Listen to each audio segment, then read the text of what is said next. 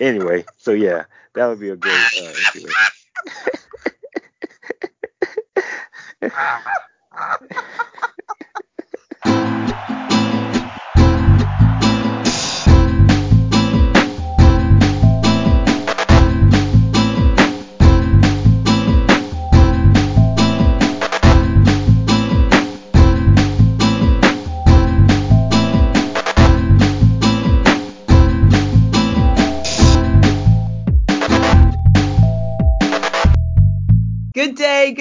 people. This is another episode. I think it's the sixth episode of Music and We. I am Jamilah. And I'm Jesse. What's up, everybody? Yay! And we are so happy to be here again. I'm excited to be doing this with you again, Jesse. oh, yeah. It's it's it's been a long time. It's been a lot of transition. So but we here now, so yes. as it, it. as it said, it's been a long time. I shouldn't have left you without a right. dope rhyme to step to. And Michael and Prince had a lot of dope rhymes, dope beats, mm-hmm. dope music. So dope beats, yeah, dope music. Thank yeah. you, Rakim, for that inspiration. Woo! Uh, but this episode, we like to dedicate an episode to someone who has inspired us either in our personal lives, artistically, etc. People who have transitioned. And one of the things we say, and we haven't said it so far, but ashe is something we tend to end with, and that is translated to it is so in many cultures. Maurice White is someone we definitely want to dedicate this show to. I had an incident this morning that really got me down. And right after that, I listened to Earth, Wind, and Fire and I began to cry.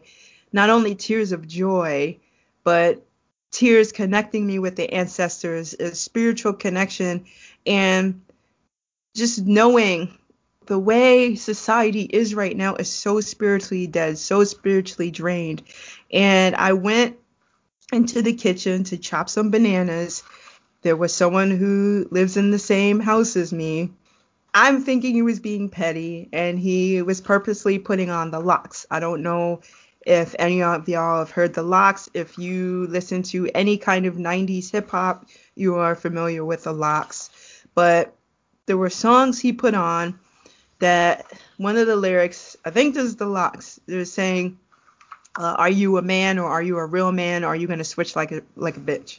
And I was like, mm. okay, that just really ruined like my banana chopping sessions. It's just like, why would you even want to listen to music like that?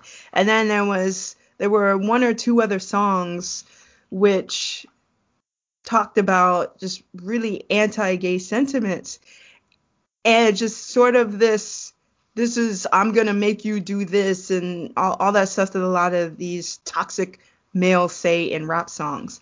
And I started thinking about people say, well, if you say stuff like that, that's really suspect. You must be gay. And I don't think it has anything to do with sexual orientation. I think it has a lot to do with rape culture because when you're saying this is what I want you to do to me and you're gonna like it, that's forcing someone to do something they most likely do not want to do, and you are in a position of power, you're saying, This is what you're going to do to me. That has nothing to do with sexual pleasure. That has nothing to do with, again, sexual orientation. And then also to say, Are you going to be a man? Are you going to switch? You have now equated femininity with weakness. You have now exactly. stated that women are inherently weak. So if a man shows any signs of weakness, you are automatically equated to a woman. And then you equate a woman to a bitch. So are you going to be a real man, which in my view equates toxic masculinity in that world, or are you going to switch like a bitch, which means like, oh, if if I'm going to equate weakness with homosexuality, and there's gay dudes I know that will wipe the floor with half these dudes. So that sexual orientation has nothing to do with how weak or how strong you are. And it's just uh, uh, just utilizing all these stereotypes in music. And so i was listening to earth wind and fire after that and it just put so much joy in my heart. And i think maurice white definitely uh, uh, he was symbolized as a strong man to a lot of men and to a lot of people. I think they symbolize uh, a masculinity that had a sort of strength in spirituality. You know, I don't know anything about a lot of their political views. You know, they did have women in the uh, initial aspects of their band, and then women we're let go, so it was even more masculine energy. Mm-hmm. But they did allow for that balance, and I think Prince right. was inspired by that in many ways. And so, of course, in the 80s, people were saying, "Oh, uh, Prince, oh, he's so feminine, he's gay. Michael's gay because he has a high pitched voice." And so you're listening to a lot of the music that comes out today and people are talking about being suicidal, taking pills is just spiritually dead. And you listen to Earth, Wind, and Fire, you listen to Frankie Beverly and Maze, you listen to all of this positive music that came out in the 70s. You listen to Sly and the Family Stone, just all of these groups that talked about things that were positive politically, spiritually, and otherwise. And I'm thinking, what's going on? Why are people not utilizing that same mindset because we faced the same forms of oppression. People were mm-hmm. still abused by police. The government still didn't care about us as African people, as poor people, as people who were marginalized in society. People who were gay and trans were arrested and beaten. We all still face the same conditions, but at the same time, the music that came out countered those conditions, countered those sentiments. And today, people have fallen in line with those sentiments in their music, in their literature, in their art. And so I'm just wondering at this point, when did people allow the system to decide how they shape their views? Because that's exactly what's happening. It, it used to be a point artistically where we didn't let the system shape how we created our art. And now we see this happening more and more, and corporations are deciding how we shape our art and influencing what we listen to. And you saw this shift definitely in the 90s. And so I'm just thinking, going back, what happened? And so I had to go back to listen to Earth, Wind, and Fire. I had to go back and listen to Frankie Beverly and Maze just to go, okay. And now you have artists today like August Greene, people like that who are creating positive music. So so people are like, oh, there's no music today. There's always good. somebody. You yeah, there's always somebody. And they tend to be out of the mainstream. But people yeah. like August Greene who are working with Robert Glasper, who are who are working with Karriem Riggin. So this does happen. They actually I've been pointing people to um, Esperanza his, Spalding. Esperanza oh. Spalding. So I've been pointing people to August Greene's rendition of Optimistic, which is a cover of the Sounds of Blackness song. Of Blackness, so even yeah. then, you had you had groups like Sounds of Blackness, and they had mm. red, black, and green all over, and people were promoting that. And then these corporations were like, "That's too much. People are having uh, too much pride. People are talking about organizing." And now everybody's like, "Oh, that's not going to work." People are letting these systems decide how they make their uh, uh, how they view music, how they view art, and how they view uh, their political ideologies. I know that was a long introduction, but I really felt a need to say that because Morris, Maurice White was so inspiring to so many people. And even after his transition, it has been inspiring to many people to this day. And so many people are being introduced to positive music like Earth, Wind, and Fire. So thank you, Maurice White, so much yes. for inspiring so many people cross culturally, cross spiritually, etc. Thank you, Maurice White. Ashe. Ashe, Maurice White. I just want to say I reckon with all of those sentiments, Maurice White is a big piece of what inspires me and just his overall voice, the whole band, Earth, Wind, and Fire as a whole. But I mean, Maurice White and just the energy that you get from listening to their music there's not one bad song because all of it finds its meaning, you know, whenever you're going through any of those emotions. So, yes, I say. And I think there's just two things, and we'll get to our actual show, but two pieces of lyrics. Keep your head to the sky when Philip Bailey sings, Step, step right up and be a man because you need faith to understand. And with so much of the toxic masculinity that's going around, in my view, these are not men. These are either immature boys or toxic males.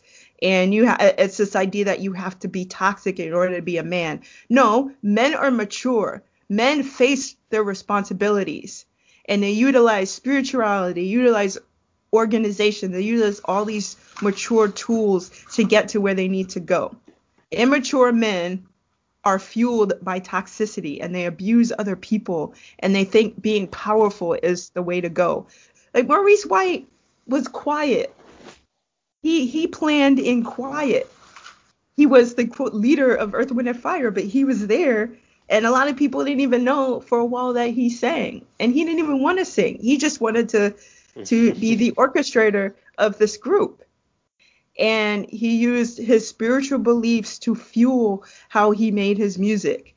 And the other quote maybe this song will help uplift your day, make a better way. And that's from Devotion, also sung by Philip Bailey, but Maurice White co wrote many of the songs. And you had I'll Write a Song for You. There were many songs that Earth, Wind, and Fire did that uplifted people. And now we don't have lyrics like that anymore. Maybe this song will help uplift your day. Now let's take all these drugs, let's deaden our senses. And we need to get back to a point where we're creating uplifting music and i really do think that's where we're heading and in terms well, there's always, of there's always going to be uplifting music but again it's so hard yes. to find sometimes and i think what happens is people forget that music is everlasting there's never a mm-hmm. bad time to discover it and so i'm so glad that we have services that allow people to listen to earth wind and fire and all these other musicians that mm-hmm. have actually you know, dedicated their lives to just making this kind of music. And again, while the music exists now, it's just you kind of have to know where to turn the channel to because it's mm. so much. I mm. feel like there's just so much music now, and the problem is people are having a hard time juggling, you know, new stuff. They just prefer the stuff that they grew up on, or right. they're not even willing to challenge themselves. So it, it comes with just maturity and appreciation of music. But if you're just consuming it, and I've, I've met a lot of people who are just like, oh, I only listen to music when I'm at work because it's on the radio. There are some people yes. who are just not like music. They're just music consumers. They're not really interested in the uh, art form. Um, so they don't support it. So then you get the machinery and you get a clone of the artist that happened last week and you think it's new, but it's not anything different. But you're, you know, just you're deceived through the machinery, which a lot of people. That's why when you think of artists, and I'm gonna throw I'm gonna throw some shade, you know, when you when you think of someone like Ed Sheeran as actually being, you know, oh, oh, it's like cut out with that, man. You're not even listening to like real music. Like you can't say people like Ed Sheeran and Adele and you know some of these people that might have a talent, but mm-hmm. they're not really doing it like you can just tell there's a machinery that just runs the mm-hmm. whole setup. There's no soul, there's no right. you know acknowledgement of the people that came before them. You just you're not even acknowledging the people like you know I can go on and on about people like Sam Smith. Um, You know, I don't like Michael Jackson. I don't like. Well, then you're not an artist. You see, you you basically can't even acknowledge that you wouldn't even be here if it wasn't for Michael Jackson. Like, right. just be real. I think soul, soul is the word you brought up. I think that is a wonderful way of describing the artists who are the most loved. Yeah you cannot get soul from reading notation. You can't get soul from even copying someone who had it. It's innate. I really think that's one of the things that's really innate. A lot of people say soul is cultural, but there's people in particular cultures who don't have it. There's mm-hmm. people within the culture cultures they say that have soul and some people don't have it. So I think soul it's not just being able to do runs. It's not mm-hmm. just being able to dance. A lot of what encompasses soul is also spiritual.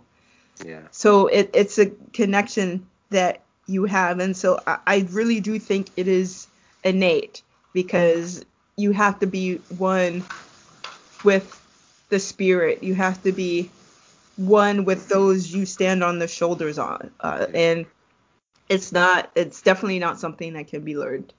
no, no, no, no. You can't. Yeah. yeah.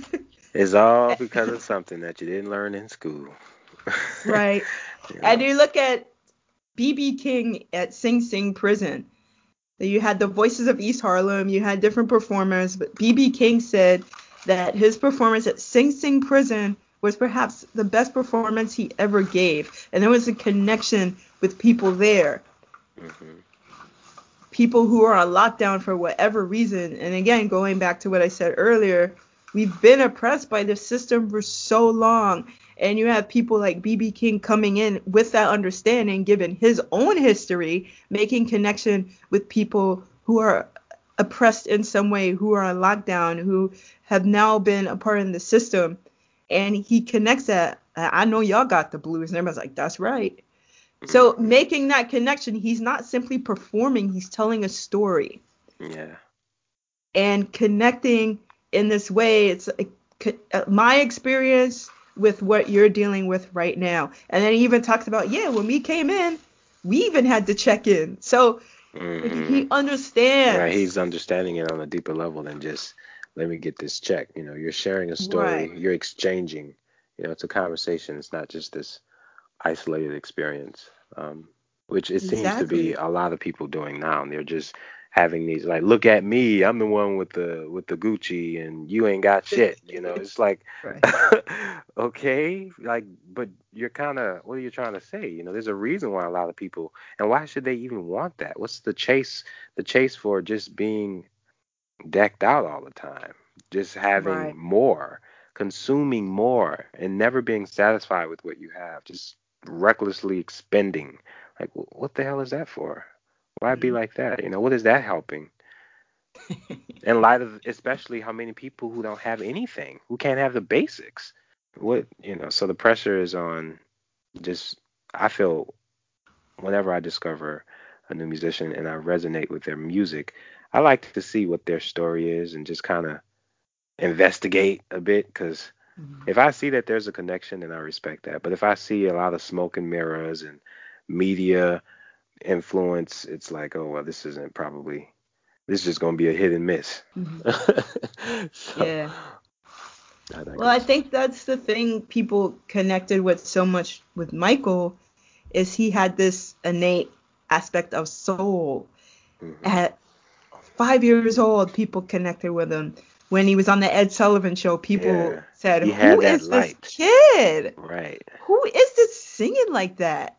And you see other little kids who their voices, you know, Let's they not have even good go down voices. that path because I can be on here all day. I saw an episode on X Factor not long ago, and it was this little mm-hmm. guy, and people, oh, you gotta hear him. It's like, okay, let me see what you got. And I heard it's like, come on, man. You could tell he practiced this in front of the mirror and just, you know, I'm not saying that that doesn't happen with, and that it didn't happen with Michael, but Michael had this natural kind of soul. And what I saw on this show, X Factor, it was like, this is totally rehearsed. It's not really, yeah, he's having fun, but, you Mhm. know, this ain't moving me. You know, Michael was the type of, he had the voice that could move you, and you can hear, you heard that, that resonance. And uh, again, that's you're right. That's why a lot of people connected with him because it was soul, it was spiritual. It wasn't. It didn't feel created or um, just kind of orchestrated. Because the industry started to learn the formula. They was like, okay, let's just give boy bands. That's what these people want. That sells. All right, boy bands, and they had boy bands everywhere. I mean, remember the 2000s? All the different people, Backstreet Boys, NSYNC, B2K. You know, all of these people. They're to imitate basically um, the Jackson Five because they were the original, kind of like in original a boy band, yeah. and they were so profitable. So the industry was like, hmm, how can we turn this into a profitable, expendable scheme? And so now there are so many boy bands you don't even remember all of them because a lot of them died out because no one cares. but when you have a real good boy band with a good with a star, you know, because something made Michael stand out um, Mhm. beyond obviously no disrespect to his siblings because they're all talented in their own way. Some of them. Uh, No comment. No comment. I'm being a fool right now. but um, I would say that Classic. Randy in terms of musicianship variety, he had the most talent. Michael actually was pretty open about that. I think he ruined that by perpetuating the behaviors of his father by being being abusive, Right. Mm. etc. He had some music out when I think it was quite good in the 90s. I think if he continued to utilize his skills in that way, he could have gotten very far if that's what he wanted to do. But he ended up perpetuating abusive behavior. And karmically, I think that, you know, karma caught up with him faster than it's Yeah, caught up with many others. Right. Yeah. Yeah. That's a wonderful way of saying that. Speaking of boy bands, I'm wondering what you think of Jordan Knight's cover of I Can Never Take the Place of Your Man. Speaking of boy bands. Jordan Knight. I can't say I've heard it. Oh, really? No, I don't. Oh, that's your assignment. You have to go listen. It's actually not Okay. bad. It's not bad. And I know man. Joy, is it live- fairly new? no, no, no. Oh, okay. It's pretty old. Yeah, goes to show and live performances, he plays the piano on it. Um, and he might on the recorded version too.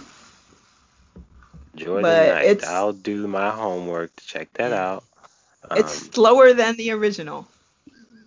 Okay, no, that, I don't mind that. I mean, I appreciate when you know artists can kind of give their own interpretation of another song that they're inspired by.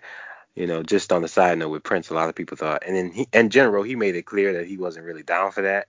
But Yeah. if it was good, he pardoned it, and it wasn't. You know, he didn't Right. go out of his way to be like, for what's the guy from Maroon Five? He was like, hey, you can't do this version of Who? Kiss. Um, the guy from Maroon Five, what's his name? I don't know. Um, yeah, well, uh, he's a very popular artist, and um, he gets on my Oh. nerves a lot because his music isn't. I don't really know their music. I I think I've heard like one or two songs. I see don't his know. face.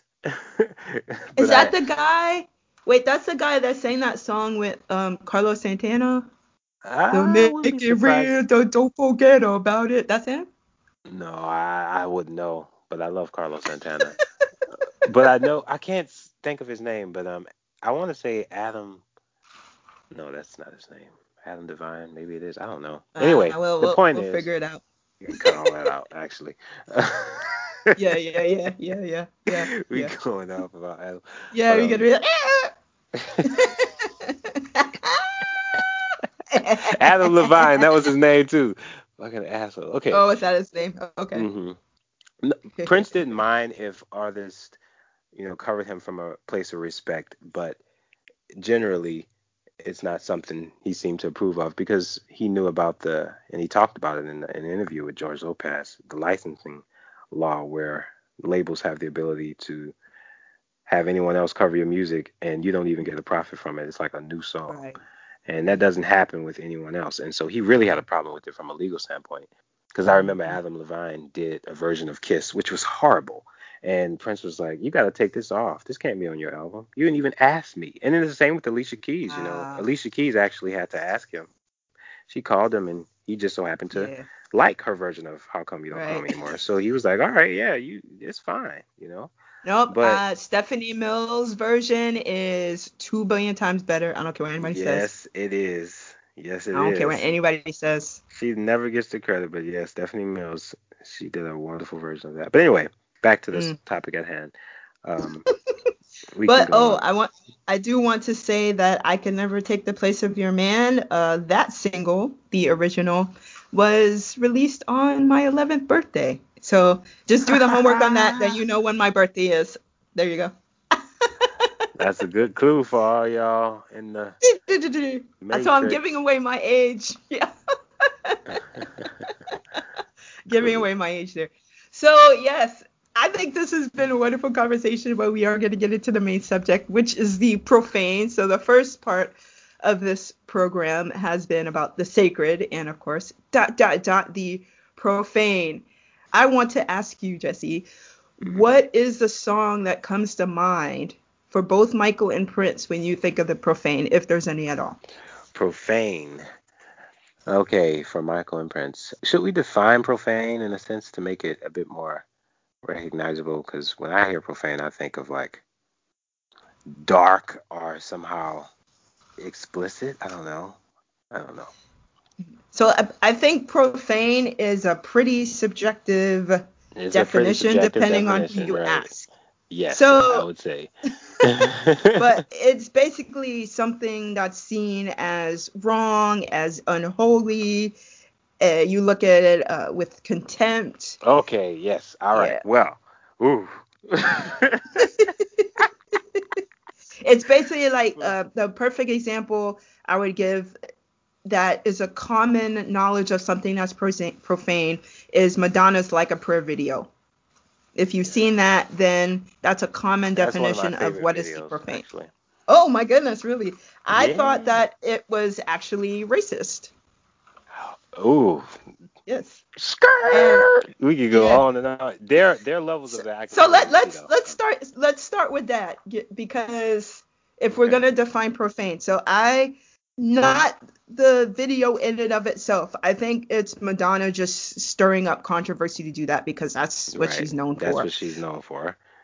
but you look at the history of Africans being abused, arrested, etc. by the police. So you look at the end of the short film, the African guy who's supposedly the role of Jesus, and that's not even the part that's offensive to me. Because if we look at the history of the world and the map and biblically, Jesus didn't have no blonde hair or blue eyes. But you know, that's a whole other thing. But if you look at the end of the short film, the African man was helping somebody, but he was deemed guilty, thus arrested. Madonna was just looking on. She wasn't like, oh, wait, he wasn't the one who did it. But she's looking on as the white woman, like, okay, I'm just going to let him get arrested and, and jailed, and then she starts Mm. dancing or whatever. That's offensive to me because that is, a, you see what's happening in this day and age, and they're giving all these names to people like Corner Store Caroline, and you know, and so people mistakenly saying this person touched me, this person did. That's what happened with Emmett Till. Mm. Yeah, exactly. A white woman accused him of sexually assaulting her, and he was murdered. He was tortured and murdered and dumped in and the river. she even admitted the woman who accused him that she Years was later. lying years later Exactly. before she passed Never- away and Yeah. i feel like with that kind of acknowledgement of guilt she should have been sent and don't get me wrong i don't agree with the prison system but in this context Yeah. she should I have mean, been if underneath they- the prison because when you make that kind of accusation and you keep it a secret for years and you mm-hmm. acknowledge like and this happened all the time at that time Exactly. you know it still happens so i mean i feel like that's nothing that should be taken lightly that's a big accusation Exactly. to, so yeah. Exactly. And so at the end of the short film, it was all a play. I'm like, that's offensive to me because Mhm. these are real issues that happen to African people, to men like this guy who you looked at as Jesus, and she's Sicilian. So you know uh, they got the Black Madonna all up in the Vatican. So I mean, Mhm. she's playing with those images. It's like, okay, it's all a play. We can all dance. I, that's offensive to me. And so I, I, I don't know. That's well just madonna if you didn't want to be a part of the music and week podcast welcome to So what, That what did you like about it? welcome. What Um, would you like about it? Well, I just thought what I, I I guess what I took out of it, and because I tend to look at videos differently from different angles, and Yeah. the angle that I mostly appreciated was that she was playing with the image of Jesus, because I know a lot of people see Jesus as that, what you said, you know, that European image, and I like how she just remixed it to be black, which she knew would pissed off a lot of people, which it did, and the Catholic Church in general has a lot of symbolism going on and she basically took all of the things that were seen as divine and made it sacrilege because she made it sexual which i love because again one thing just mentioned prince involved in this as well you know it's one thing to be spiritual it's another thing to be spiritual and acknowledge a sexual aspect because the church tends to not like that blend. It's usually just spiritual sexual stuff is always shunned. You can't even express sexuality without it being seen as just disgusting or even abominable by some interpretations. So I like that she reversed it because it's really not that serious. I don't think it's you know it, it's one thing when you're trying to provide a healthy context. It's another thing when you're trying to dictate how somebody presents themselves because you think it's you know morally disadvantaged or whatever.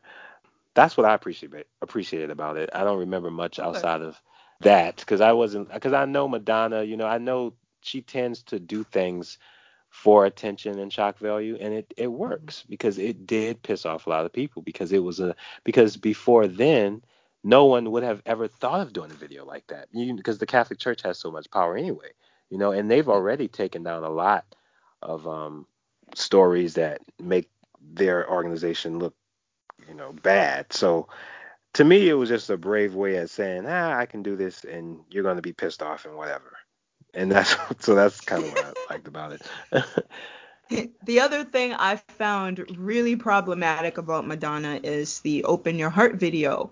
I am amazed not a lot of people have come out, particularly in this age of Me Too. In my view, that promoted pedophilia. She's flirting with a young boy, literally a young boy. Oh wow, I didn't know that and she's See, doing strip teases and open your I'm heart. I'm amazed that Ooh. nobody said anything about that in this day and age.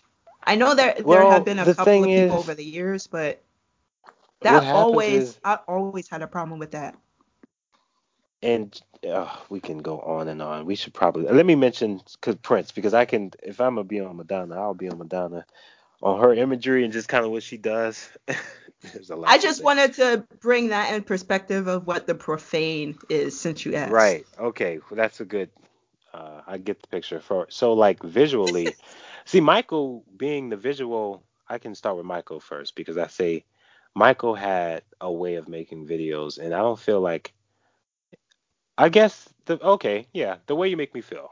There you go. Mm. that's the that's the music video that would be seen as the profane because of how it's presented and just kind of what nuances are brought forth watching that video. So I mean, if you haven't seen it, you obviously see Michael is basically catcalling this woman, and he's making advances. Hey, you know, he kind of just you know, and that which just saying that hey has a different context. I mean, yes, usually does. when I hear that, it's funny because I hear that a lot, especially among black people. They say, "Hey, you know, get you know, whatever." It can be funny, but in the context of catcalling, it can be very terrifying. I imagine for women, and you would know this as women who's been catcalled, and yes. you know, just seeing that that's not cool because you can't really demand someone's attention, and you're not you shouldn't have to go to someone and do that. The tones in that video are very misogynistic.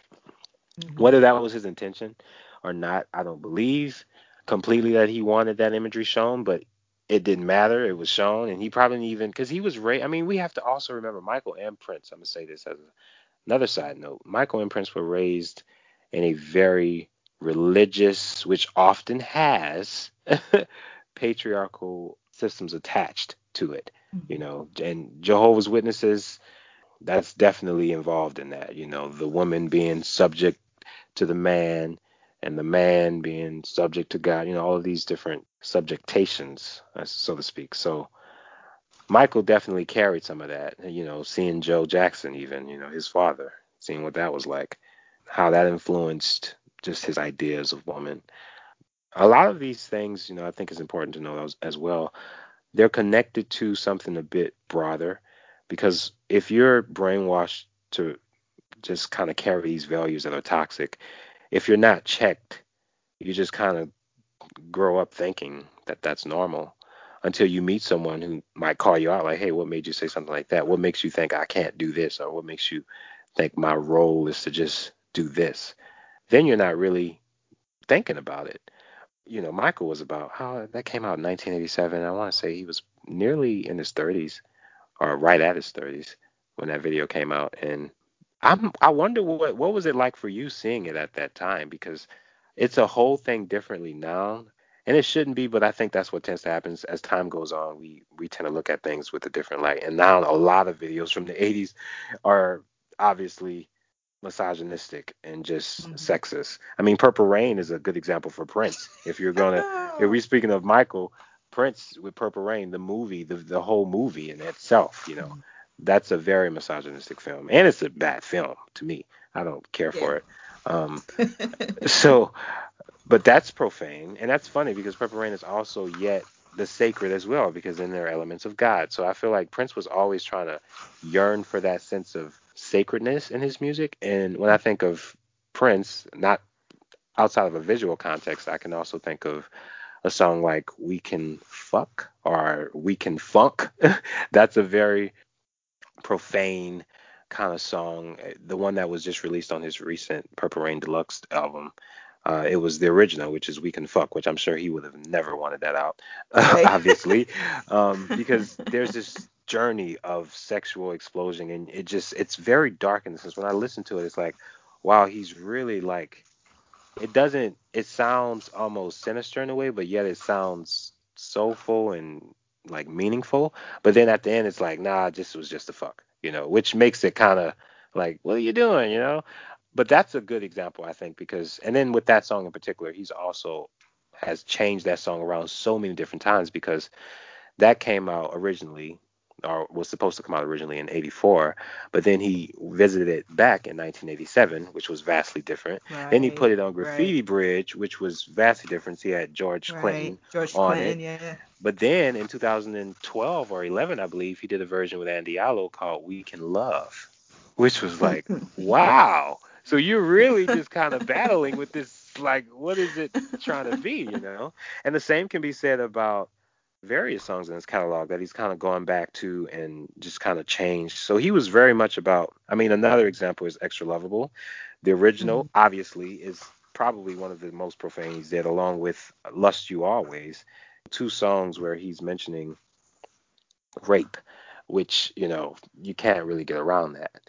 Um, mm-hmm you know, you, you know, and I think he really he knew that that was a popular bootleg, and obviously he didn't want to be, you know, associated to that message because there's a line where he's like, "I'm on the verge of rape," and you know, hearing that, it's like, you know, you can take it any way. It's music, and it's like, oh, maybe he's talking about intensity of feeling, but still, it just doesn't come across as nice or just any spectrum of good in that context. So he he reworked it on his last album he obviously did the song again, but that line was not in that. And he wanted it to be heard this kind of way. So I feel like Prince was always journeying in his music, and I really appreciate that he always recontextualized his music. Like he never just did a song and was like, "Well, this is how it sounded on the record." Like it was never like that. Like depending on where he was, it was either about God, it was either about love, it was either about whatever. That's kind of how he used his music. So long story short, with Michael, the way you make me feel, um, the mm video. Mostly I can say video because in terms of like songs, I can't really think of anything because I also associate Michael and Prince as storytellers and they tell songs within their music. So I don't really judge it according to, oh, this is profane or oh, this is sacred. That I kind of just go based off of the context of how I'm listening to it, I think. But those are my yeah. examples. Oh, okay. What about you? I look at the sacred and the profane as being merged when it comes to Prince and Michael. And when yes. I think of the sacred and the profane, those those two are the ones I think of the most. Madonna, I think she's just being incendiary to do so. So it's not necessarily profane right. in the sense I'm thinking of because what's deemed profane is usually something that challenges society. I don't know if you remember there was yeah, this okay. art exhibit in the Brooklyn Museum, and I actually went to see it. It was briefly before I left New York before I came back. Mm-hmm. And it was an art exhibit called Sensation. And it had British artists all over the place. And David Bowie actually was the narrator to this exhibit. Wow. And yeah, and you had the piece by Chris O'Leary. And it was the one where they had the elephant dung, and everyone just like this is so profane and uh, and he was, was connecting. I think it was called uh, uh, the elephant dung. So. I think what was it called? It wasn't called Black Jesus. It was something. Mm. I need to look this up and hopefully before this is over, uh, I'll find the name of it. it had a uh, picture. I think it was a picture of an African Jesus, and it had elephant dung. and that was considered profane. yes. So I'm gonna look this up. That's funny. Because everyone, Giuliani, who was mayor at the time, wanted to ban this exhibit. They wanted this piece Wow. out. Oh, it was he's considered profane. Well, yes, Giuliani yeah, is I mean, racist. Yeah, let's not even go on Yeah. Gio. Yeah, I mean. I I left New York before Giuliani before the end of Giuliani's term, but I saw what Giuliani did with the land grabbing slash gentrification of New York. That's profane to me. What happened to New York? Mhm. But that's a perfect example of what's deemed profane, where it's shaping how people view things and turning things Mhm. up on its head. And so Michael and Prince did that very thing. And when you're talking about the very nature of profane, you have to mention Darling Nikki because Darling Yes. Nikki Oh, was okay. the very inspiration for the foundation of the PMRC. PMRC was co-founded by Tipper Gore. Everyone's like, "Oh, Tipper Gore, whatever," but she was married to Al Gore. Everyone thinks Al Gore was this liberal, re- the Democrat, but Mm-mm. it just shows how much those ideologies merge. always. Their daughter was listening to Darling Nikki, and she walked in, was like, "What are you listening to?" Da, da, da. And they wanted to put labels on albums, and I really don't know how Prince felt about that. I'm sure in private he was very saddened by that because right after you, you had know, Darling Nikki, yeah. No, I said just what- on a brief note, Prince did mention that once because oh, he there's an interview. Okay. Yeah, there's an interview he did in '96. It's kind of hard to find, but it's not that difficult. Um, and it was an interview he did in '96, some local uh, station, and they they mentioned that, and he was like, "Oh, I wonder what she thinks now."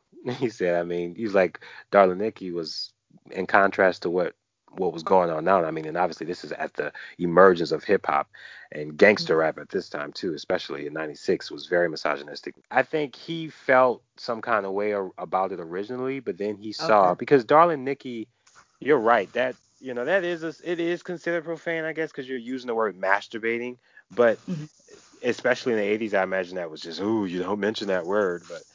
Uh, I mean, it's it's like that's again that, that has a lot to do with just Christian teaching and oh, you know, you can't masturbate and all of these Mhm. other ridiculous things we tell each other about sexuality. so, um, but yeah, I do think he he felt some kind of way originally, but yeah, you're right. You can't mention this whole conversation without that song because I imagine. Do you? What did you feel? I don't know. How was it for you to hear that song, Darling Nikki, when it came out? Like, did you think it was profane or? Mm, not particularly. I mean, Yeah, I yeah. wasn't into the Purple Rain album then, and I'm still not.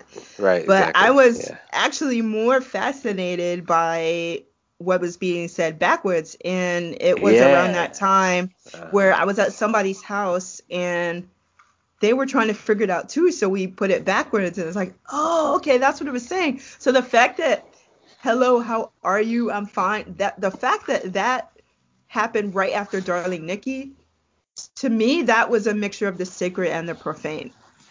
And we could have a whole episode about dissecting Darling Nikki. I will not do that. But uh, but the fact that you had that song and it's about, some people said, oh, it's about his relationship with Warner Brothers. Oh, it's I don't I don't know. We could dissect that. But the fact Mhm. that he had, hello, how are you? I'm fine because I know the Lord is coming soon. For him to have that after Darling Nikki is exactly what I'm talking about. He's flipping one thing over on Yeah. head, but saying this is that, where I really right. stand. This is what I was trying to tell my mother because I played for her Mary Don't You Weep and she just did not know that mm-hmm. that was Prince. She was like, "Oh my goodness." She was like, "Oh." Like, she's like, "Where?" did-" And so then I played Still Will Stand All Time and you know all of these other spiritual songs. It's like Prince is a very, mm-hmm. you know, like he had a way of doing that. He would merge Right. them because to him it meant the same thing. Like sex is just as Mhm. powerful as as love and God and all of that. Like it's it's it's no distinction. Why are we making these distinctions between you know how? And that's why I appreciate him a lot because I feel like a lot of people just distinguish everything and you can't really appreciate it because it's oh you can't listen to that because it has this and you know oh I'm not telling someone how to live their life and how to define what their morality is but I think ultimately you should at least for me, when I listen to music, I'm not over here putting all of these brackets attached to it because after all, I can learn something from it, or I can say, ah, this isn't for me. But to control it or to say, oh, you can't mention God and sex at the same time. Prince was the biggest example. It was like, yeah, you can, you know, because this song about she was masturbating in a magazine, but it, it finishes. That's the story. He's screaming Nikki, and then you hear, you know, the Lord is coming soon. Or even in 1999, he's like that with Let's Pretend We're Married. He says, you mm-hmm. know, I, I believe in God, but I'm gonna have fun every night. You know, like it, I, you know, it didn't matter to him. Like, why can't I believe in God and still be a kid and fuck around, you know? Why can't I do both? So, um, so yeah, I, that's a that's a good point. So, the painting was called "The Holy Virgin of Mary," and I think I pronounced his name wrong. Excuse me, I'm sorry, sir. His name is uh, Chris Ofili. I think I pronounced it Olifi, so excuse me, mm-hmm. I apologize. But it actually sold for 2.9 million pounds or 4.6 million dollars in 2015 june 30th wow. and i saw the painting in person i did actually not see what was the big deal and so the painting is of course of the black madonna and it, she's wearing a, a cape and her breasts are made of dried and furnished elephant dung is how it's described here but yeah, I just I don't I saw in that exhibit more pieces that were disturbing. It's like that one guy who always used to cut up animals and put them in formaldehyde. To me, that's just ugh. But mm-hmm. I mean the the Chris Ofili painting, I said okay, you know. but I think the Chris Ofili, that's his name. Yes, I think I think uh, he's Nigerian, if I'm not mistaken. I I have seen interviews with him in the past, I think the reason why it's offensive to people or profane, A, it's a black Madonna, not a white one. Mm-hmm. and it's also it's like oh elephant dung but in a lot of cultures elephant dung is is positive and it's about regeneration so mm-hmm. i exactly pe- people see. are really ignorant about how people utilize their art and their cultural connections people when they look at art they only have their framework and it's usually western but Chris Ofili, again, if I'm not mistaken, is Nigerian, and so a, a lot of that is now is pretty amazing. Oh my goodness. and I'm yeah. like, what's the big deal about this? I saw the painting up close when it came out in that exhibit, and I said, what? well, that's because so, again, people don't contextualize shit. They just see it, oh, and then it's funny because it's, it's your sensory you know, nerve endings reacting to something you don't understand, but you see something that just looks out of context. For instance, ass, and you're like, oh, it's ass. It's like, yeah, but it's just ass. Like, why does it have to be sexual? Why does it have to be like anything you're making it? Like, maybe well, it's like you... it's like, I mean, it's breasts. People sexualize breasts all the time. Oh, breasts but perfect. They're example. they're like, used to feed yeah, your child. You know, they're used to feed exactly. they can be. Like, they I'm so be. glad you said breast because that's the that's the one that really has has it the worst. Like you can't even see it without it being like it's like it's not that serious. And then part part of the painting that people also were offended by was that it's you know genitals or something. So I mean I think it's it's along the same lines as Prince where sexuality is merged with spirituality.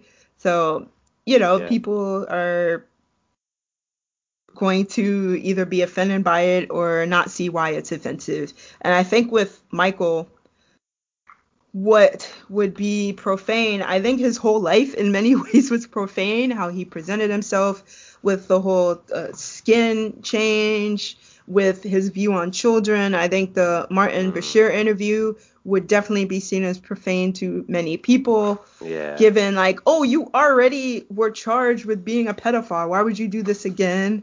Uh, so mm. I mean mm. that's a whole other episode because I uh, have yeah. the same questions. I don't think he did anything, but I don't think he was guarded in, in that way, and that's yeah. a problem. That is a yeah. huge problem.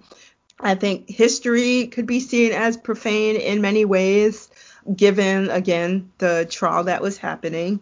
Mm-hmm. Moonwalker could be seen as profane. I mean, that movie had child Michael's abuse very, in it. Yeah, it's, his... I, I, think his whole career was deemed profane, uh, right. particularly after the Quincy Jones period. Everything that he did yeah. was deemed as profane in some capacity. With Prince, you could say that, but Prince was more overt. And again, Mm-hmm. how I'm looking at profane is that it's challenging societal norms. And even though Prince uh, wore six inch heels, even though he wore makeup, even though he wore lace and all that, there were still factors about Prince, just like Michael. But I think the way that Prince displayed his sexuality, it was still seen as masculine. Even Yeah. though again he wore heels and you know because he got all the ladies right. Even though you know he said Mhm. he still got the Right. ladies. Well, Michael was deemed asexual, so of course that's profane. Michael had a high pitched voice, so that was profane. He hung out with kids, so that was profane.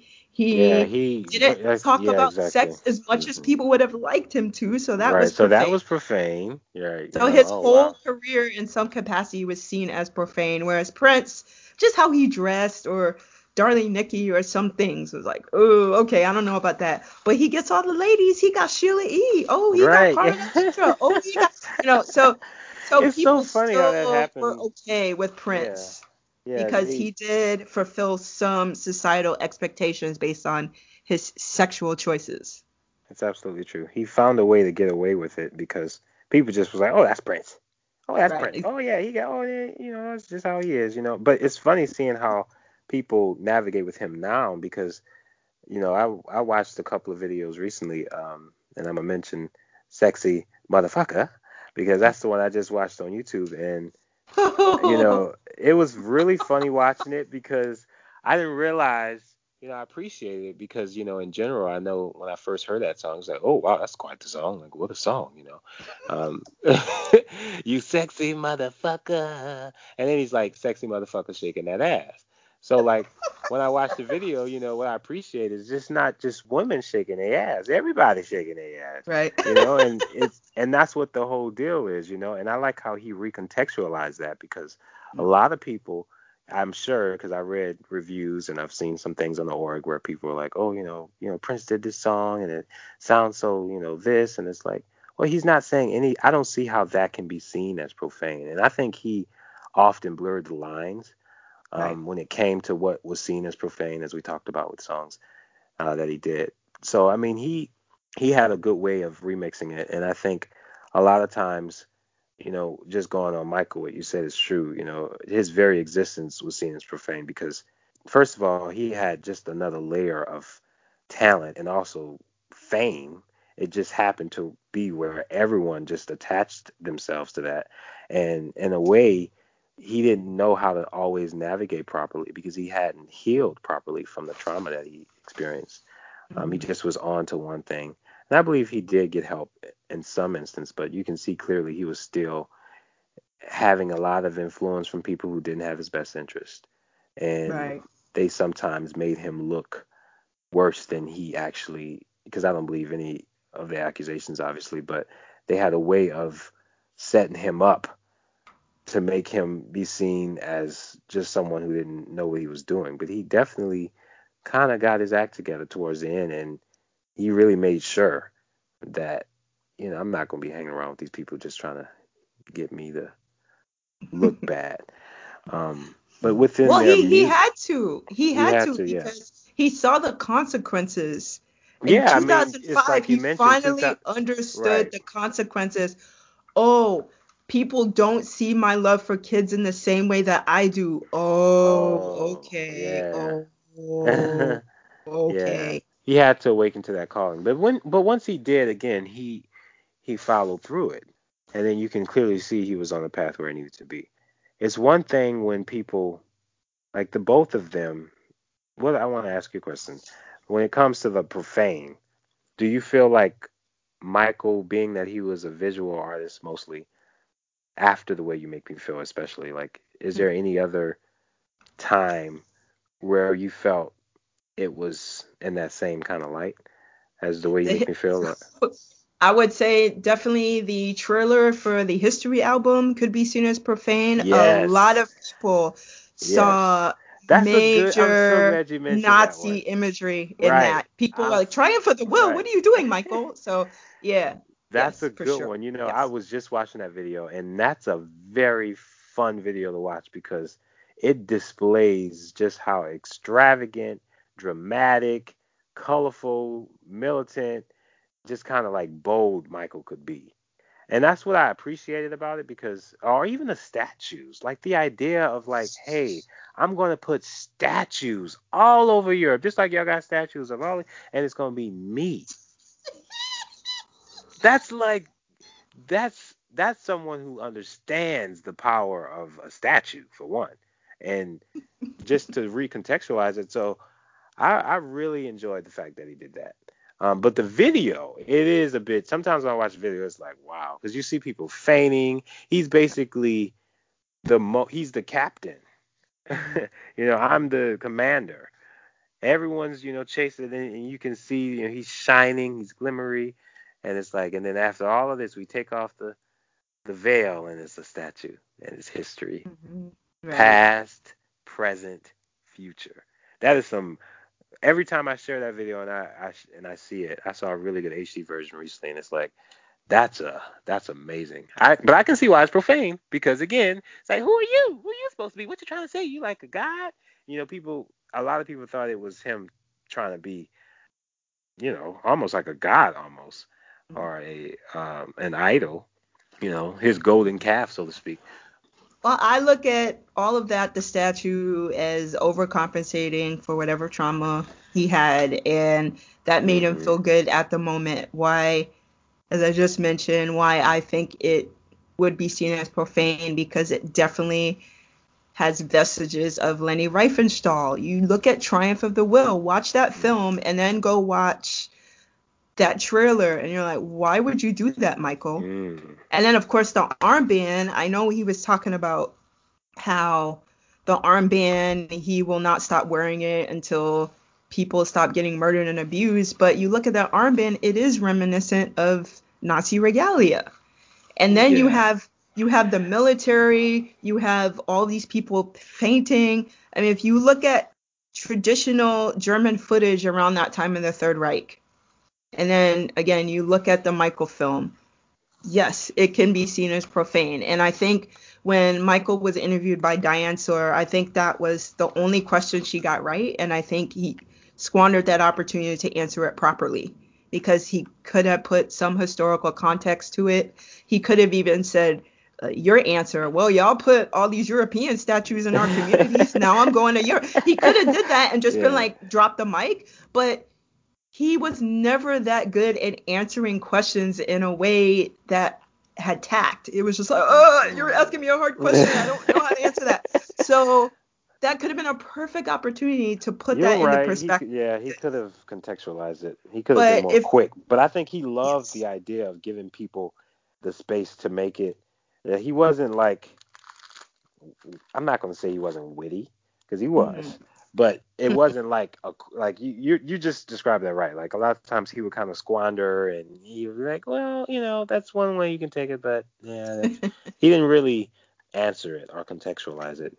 And I think he wanted you to just suspect it was all of these different things because I had no I have no doubt that he was informed about the connection to the Nazi imagery. Yeah, of like course he, he, was. He knew he, he he was totally aware of that, but that's yeah. not how he wanted to present it. He was looking at it from, and I and that's kind of how I appreciate. It. Like I love the armbands. I, I love that he would always wear that because it is a way. That's another thing that. But here's the thing: it's going to also attract, you know, people who interpret that armband to mean something of a white supremacist uh, you know, interpretation. So it's like there's a lot of things you're inviting with that when you exactly and that's so. why he should have have a formulated answer his answers are formulated to all these other things except for the stuff that matters that's honestly my opinion and yeah. he could have said you know I don't agree with the Nazis, but stylistically, I am into Leni Riefenstahl's films. That may be wrong to people. I think her films are beautiful. I'm a person about art. That inspired me to make that. He could have said anything, but he was like, well, uh, uh, like, no, you just wanted your opportunity to have a proper answer. And so, anyone watching that film, and I have friends who will not watch that because they are Jewish, and they're like, no, that reminds me of the Nazis and they wow. don't respect Michael on that. That's what I'm saying. Like you can't just have something for that interpretation and say, okay, well, this is you can't. That's not responsible. He's irresponsible on that part. And I get having the statue is, in my view, it's an overcompensation again. And I love your response about well, yeah, y'all got European people all over Africa and all over our community. Right. Like, I think he could have had that, and I would have been like, drop the mic. But that would have been drop the mic, yeah. right, and but he never came up with a solid or tactful answer to why he did things like that. And that's again the only thing I agree with Diane Sawyer when she asked that question. Because what was the question again? Did she did she basically she was making the yeah she was Okay. making that connection like why would you do something like that? Like that's for me because i think she actually uh practices judaism i think. And so like for her that's what it reminded her of. So i think it was a proper question. As many people as they hate diane sawyer i'm going to agree with that question. And he squandered that opportunity to properly answer that. He was just like well i don't know. I'm making art. I'm like that's not responsible. That is not responsible.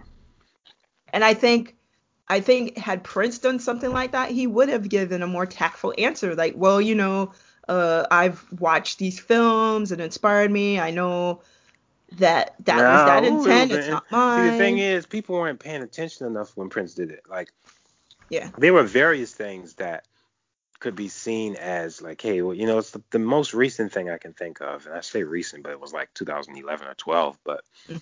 he made an interview. He had an interview where he mentioned the burqa, and he was Oh. suggesting that, yeah, that the woman wanted to wear the burqa, like they had no choice or something. Wait, wait, nature. It was- wait, wait. Did is it that she didn't have a choice or she wanted to? Which one? he said they don't have a choice. Like, And you well, would- but That and that would be false because there are plenty of Muslim women that would say, no, I choose to wear it. So you Right, you no, have to ask was- it people was that. a- you can't speak right. for people. Well, exactly. Well, what I'm saying is, not just should put a note out again. I don't know the full context, but I do know it Yeah. just sounded as if it wasn't it wasn't received well, and I remember it just being shared. And then he, you know, he made a comment. He had a follow up, and he was like, "That's not what I meant. I was totally re." You know, they didn't. They took my words out of my mouth, basically. That that's not. Oh, like like the like the gay comments he made. Oh, oh yeah. Prince. People just be putting things everywhere. Oh, I'm sorry, I didn't mean it like that. I have gay friends who are also JW. Like, come on, just stand behind your words, but be tactful and like you before you open your mouth, think about what you say. Yeah, and they both said things that were problematic. Right, but in terms of the profane, to me, that's probably one of the most profane things that Michael did was that history trailer, um, because of those Yeah. reasons. Well, I had never, you know, I'm glad you mentioned it because, you know, honestly, I've never, again, being that I'm not um, a Jew, and I, you know, it could affect me differently. I don't know how. I'm it's not Jewish how- either, though. No, you're not either. No, but I'm just, no, I'm just saying, in particular, the ones who mentioned that they couldn't watch it because it reminded them of that. It's like, again, people associate different experiences to different experiences or different art pieces through their experiences, and you know, that's one way you can see it, and it could be one of those things. where It's like, hey, why did you do that? You know, what made you do it? What What's your answer? So yeah, I would say that's a good choice outside of um what else did you mention you, you mentioned the history trailer and the way you make me feel i guess that video too but Well, you, you, yeah. I just think uh, his life in general as an adult was Right. profane, given that he always, like, people's expectations of him, he did not meet. In terms of music, yeah, I can't think of music per se, but childhood, if anything, because mm, again, his connection with children, his association with, with children is always going to be profane. And so if he's talking about, have you seen my childhood? People are like, well, what are you talking about, man? Right, what? are you- what? right, exactly. You were on stage. You didn't like it. What are you talking right about? right So- right exactly they don't because they don't, don't- understand yeah. what he was asking for they look at it like oh well he was oh i would love to tour the world and blah blah blah. was like no but I, because of all of this, I wasn't able to explore myself. I wasn't able to find myself. I wasn't able to really live the life that I wanted. Because I mm-hmm. think he was torn between that life. He, you know, at one hand, of course, is his bloodstream in a sense, but then on another hand, he's like, yeah, but I can't do what I want to do, and you know, then he was being abused for it, and it's like, oh, there's a lot of stuff that went into it. I mean, all of the Jacksons kind of had to deal with that, you know. And Michael was really sensitive. I love that he explored that and he made it a deal. It's okay to cry. It's okay to be emotional. He that was just putting the spotlight on him again. He did a good thing in changing that narrative. Even when it came to him having children without a wife, like, oh, is there not a, a woman around? It's like, well, women do it all the time, but you know, why can't I do it? Mm-hmm. Because the expectation. Well, you know. I don't even think he was thinking of it from that perspective. In my view, I think it's it was a control issue for him. If he had to actually share the responsibility too, right? half and half, he would lose control about how he wanted to raise the kids. And so he had that deal with Debbie Rowe where she would 100% give up custody. And I think he was happy with that because he had control over how he raised the kids. Yeah. And for him to want to have kids with Lisa Marie? Yes, he wanted to have kids with Lisa Marie, and she said, "No, you're too immature." From what I what I heard allegedly, I'm just gonna put that out there, but I think had they actually had kids together, I don't think it would have worked worked out given their personalities. Mm. I think it would have clashed. I think it would have ended in joint custody or mm. full custody with one of them and visitation rights. I don't know, but I don't think it would have worked out had they had kids together. That's just my opinion. It's probably smart I, it didn't. Yeah, I, I think it is, and I think it really did work out where he wanted to have full custody of the kids and wanted to raise it, raise the kids his way. I really do think that's the case.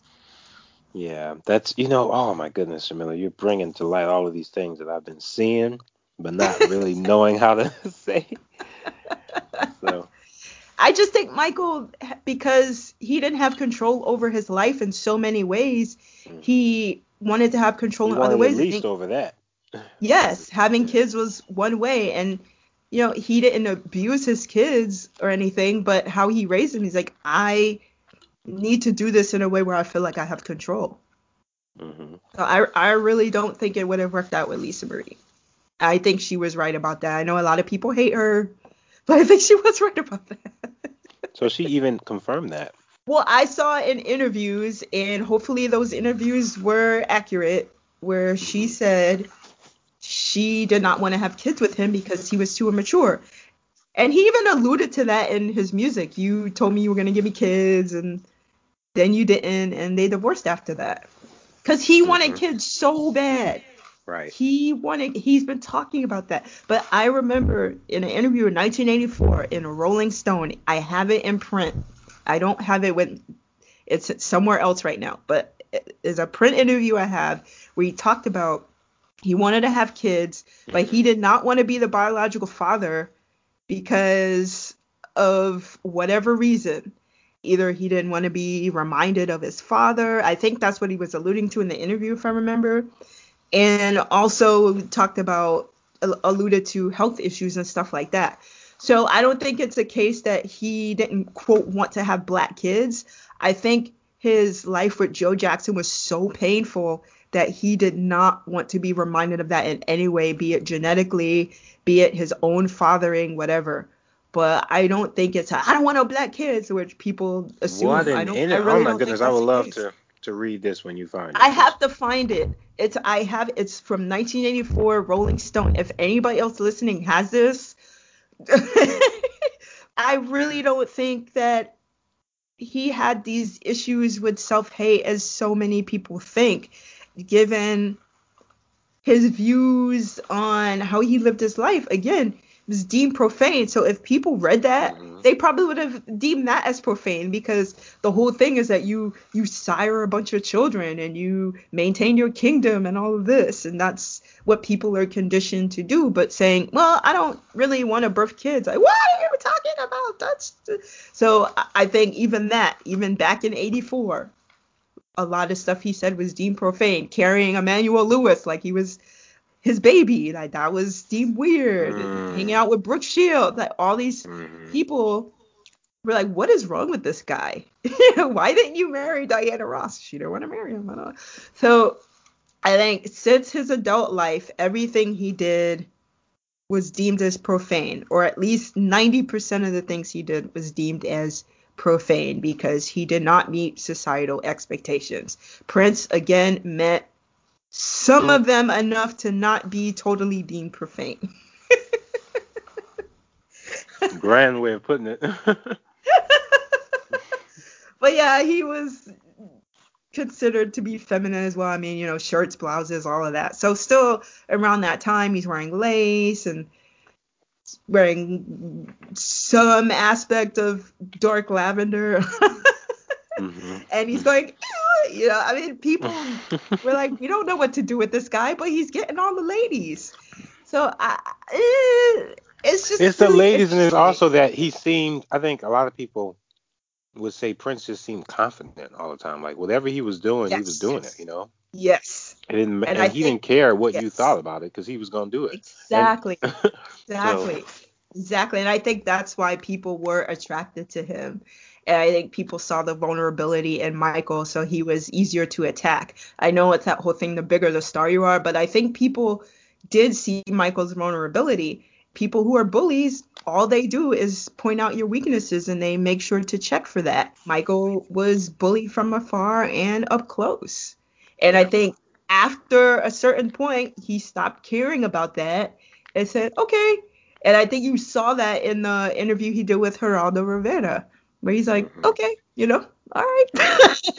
so you started seeing a little bit more confidence in the later years like when he turned 40 for some reason something happened. I i don't know if it was him having kids. I don't know what it was but you definitely saw this shift.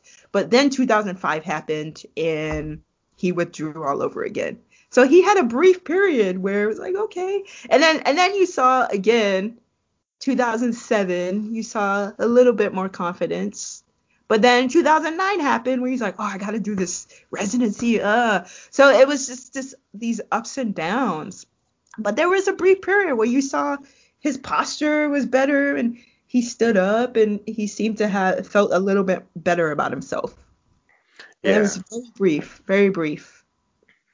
Yeah, you did see it, and I'm glad that he managed to just get a taste of it because for so much of his life, you know, they were just trying to tell him how to live his life, and it was something for him to navigate and maturing. I do think his children had a lot to do with it. So. Mm-hmm. Speaking of the profane, I did want to address Donald Trump. I'm sure you heard that Purple Rain was played at a Trump rally. Yes, I did yes. hear that. So a lot of people are defending this use of Purple Rain at a Trump rally. I am vehemently opposed to it, not only because it's Prince and Prince in the Money Don't Matter Tonight video. In my view, from what I saw that video, he was not pro Trump. Yeah, I've seen that. And he too. he utilized Trump as being an aspect of pro greed. So to have Trump or whoever set up the music for this Trump rally say, "Well, Purple Rain is okay," that is offensive to me, and that is profane. But people saying, "Well, it exposes people to Prince," that's actually even more offensive to me. That people who support Prince say, "Well, it's okay." That doesn't make any sense to me because people haven't been paying attention. And We Are the World was also played. People will say, well, Trump was friends with Michael. Michael didn't have a lot of friends. On one month, he will say, yeah, I have this, that, and the other friend. And then the next month, he will say, I don't have sure a lot of Trump friends. Trump was not his friend. no, they used each other. He lived in right. Trump Tower while he was working in New York.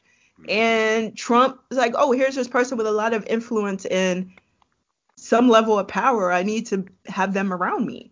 And I'm sure Michael felt the same way. But to say they were friends just because they hung out in some capacity. That's a disingenuous statement. Yeah, I wouldn't yeah. say that they were friends. They used each other for the benefits that they had to offer at the time. Right. And I yeah, so that that that story I remember seeing that on Twitter and then I watched the video of someone explaining that. And mm-hmm. I think that people you know that's the thing with music it's like you know and and i've i realize that a lot of people who are fans of prince are trump supporters um, and that's okay that's, that's okay o- right but if we're going to be Frank, this is there's so many layers. The most important layer I think is to realize, unfortunately, when Prince isn't around, anything goes, you know. And so Yeah. the estate, I mean, I believe now that there was a cease and desist.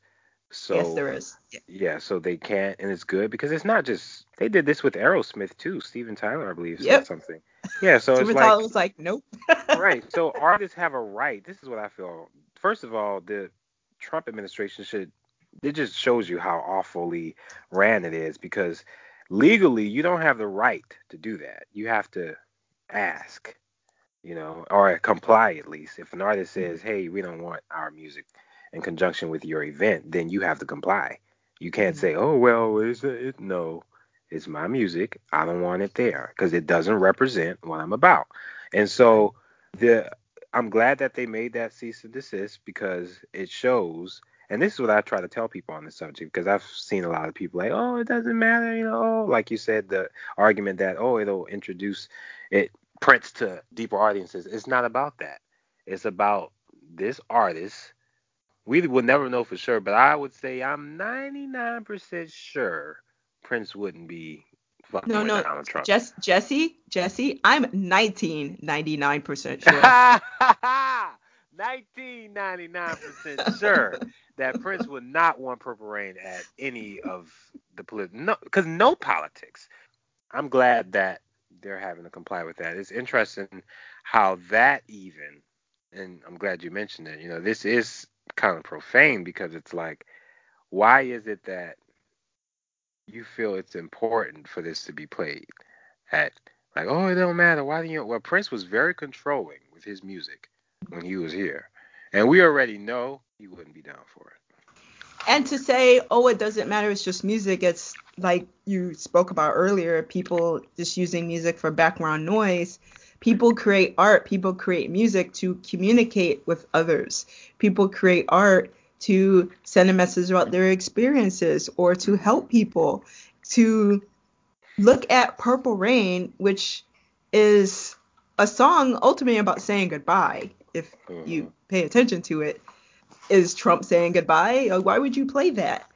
Just because, oh, it's Right. it's the most popular Prince song, but the song had a particular meaning to it.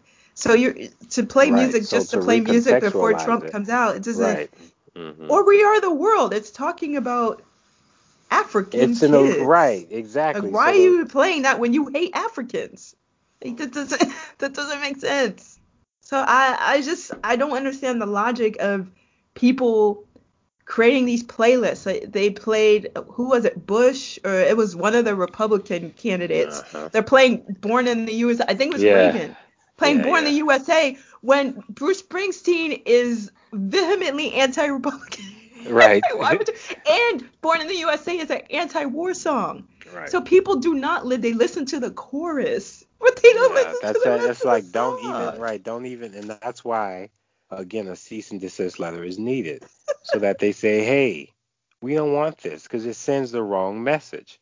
Because the artist is coming from a anti this and you're making it pro. You're making it, "Oh yeah, we're the world." It's like, no. And if if it was really about exposing people to his music, if you love Prince and you know this person doesn't say, "Hey, I know you don't know Prince that much. Hey, I want you to hear this song." Do it elsewhere. Why are you wanting it at some rally, which is in support of a white supremacist? Why would you do that? That's disrespecting Prince to me. That's disrespecting Michael to me. That is not exactly going with the fighting societal norms definition that I talked about. But to me, that is literally profane. Playing Purple Rain at a Trump Right. rally. It just is.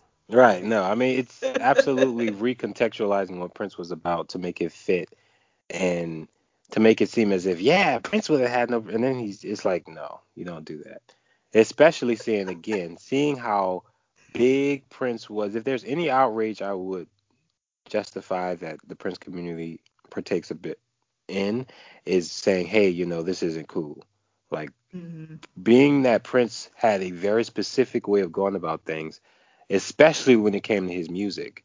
You don't just play that at a Trump rally, especially since because Trump, I don't care what any Trump supporter would even say, oh, when there's you know Trump was all about love, and I mean, uh, that's what they'll say. Prince. Prince was all about love, and this love for one another is like, yeah, but Prince was very specific when it came to what he.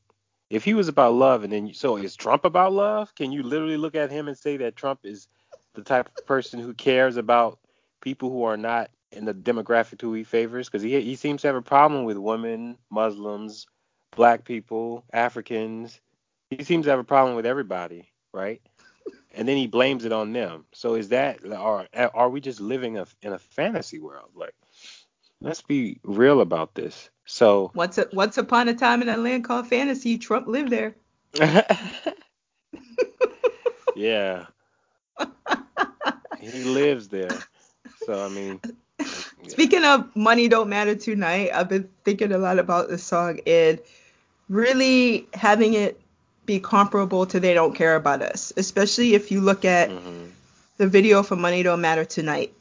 And it talks about how there's greedy people in every shape, color, size, mm-hmm. and then he's right, showing exactly. the dollar bill. And I am so amazed the conspiracy theorists have not jumped on this yet because people have tried to jump on it right after Prince's transition. They obviously haven't seen that video because it shows the the this the triangle with the eye and all of that. And mm. Prince was talking about that back then. And I, mm. I don't want to bring it up too much because people are like, oh, see, we're going to jump on it. But Prince understood that the nature of how they're presenting money, the nature of how these governments are working, they are satanic. And and even uh, on the part of the video is showing and God we trust, and that wasn't always on money. And so how mm-hmm. all of this developed, it was countering something. Even the the Pledge of Allegiance was written by a socialist, and it did not have one nation under God. mm-hmm. so you know, it's like when they're adding these things, it's serving a particular purpose. But who's God yeah, are you but serving? it's awful. But who's God are you serving? And then right. you look at the founding fathers, who obviously have a problem with that. I don't even like calling them that, but you know, Thomas Jefferson yeah, what, and all the rest of the yeah. What did they uh, found? Right. They they yeah, found but, yeah. yeah, but right. anyway, them assholes, they actually didn't even believe in involving religion in politics and it was separated exactly it, you know and, and i wish right. it went that way but the fact that they're controlling it under oh no and god yeah you're right it, it serves a specific agenda and that agenda usually means alienating people who are not white it means are the even those at the top are the ones who can only sit at the table basically mm-hmm. privatizing you know companies and all that and you know privatizing all education education yeah. and yeah the military industrial food, complex pri- privatizing yeah. water they want to privatize water in places on, around the world mm-hmm. so it's patenting seeds monsanto mm-hmm. it's privatizing food that people should have access to and right. the seeds going mm-hmm. over into organic farms and that's yes. affecting how crops are right. and we need to look at that and prince understood all of that yeah, so him making really, money don't matter tonight, right. I, I really do think that's comparable to they don't care about us. I yeah. really, really do. That's a good one. You know, I just watched that video not long ago. It's funny you mentioned that. I just watched it and that is a good video. And it's a good way of, you know, calling the light, you know. He talked a lot about, you know, a child with a tear of gas, you know, mm-hmm. child children going to war.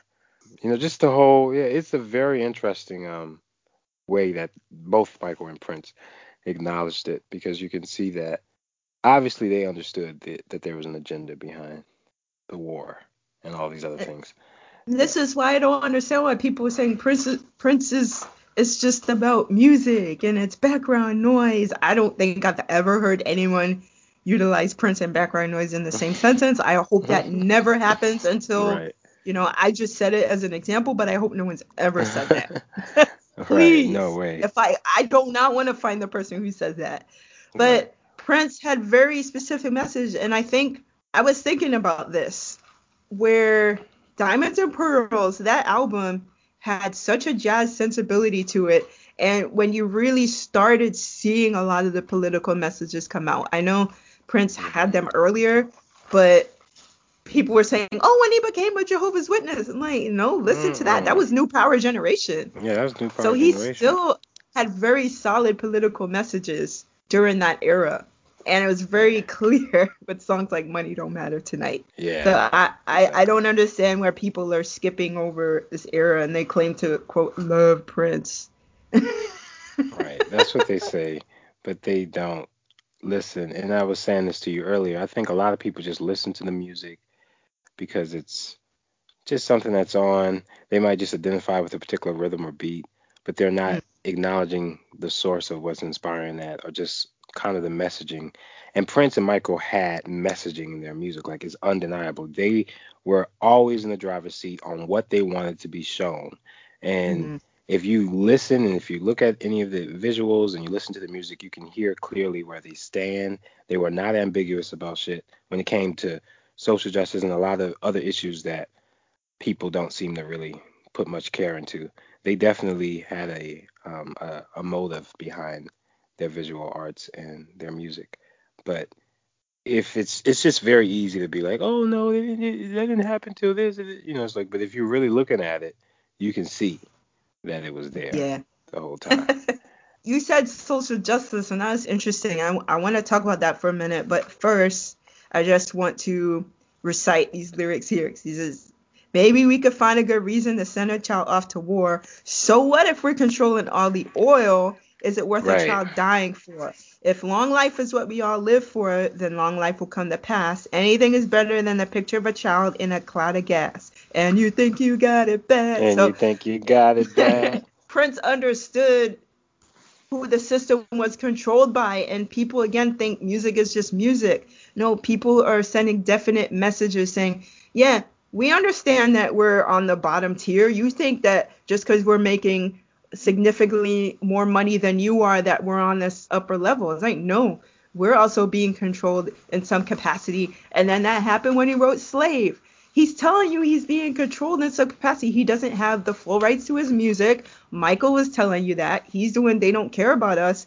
And so I'm starting to think about social justice. And people talk about social justice warriors today, but you had the foundation of Mother's Day was based on something that was anti-war. The foundation on a lot of these days people honor are based in something that's anti-war. So Labor Day, Yes. yeah, I'm, I'm talking about the Ah. real Labor Day, like May Mhm. 1st, not whatever they, you know, but um, but you have all of these elements where people were protesting labor mu- labor movements where people were fighting to have an eight hour day instead of working all day on your feet people were fighting against child labor like peop kids need a break they need to go to school whatever. People were fighting for all of these things.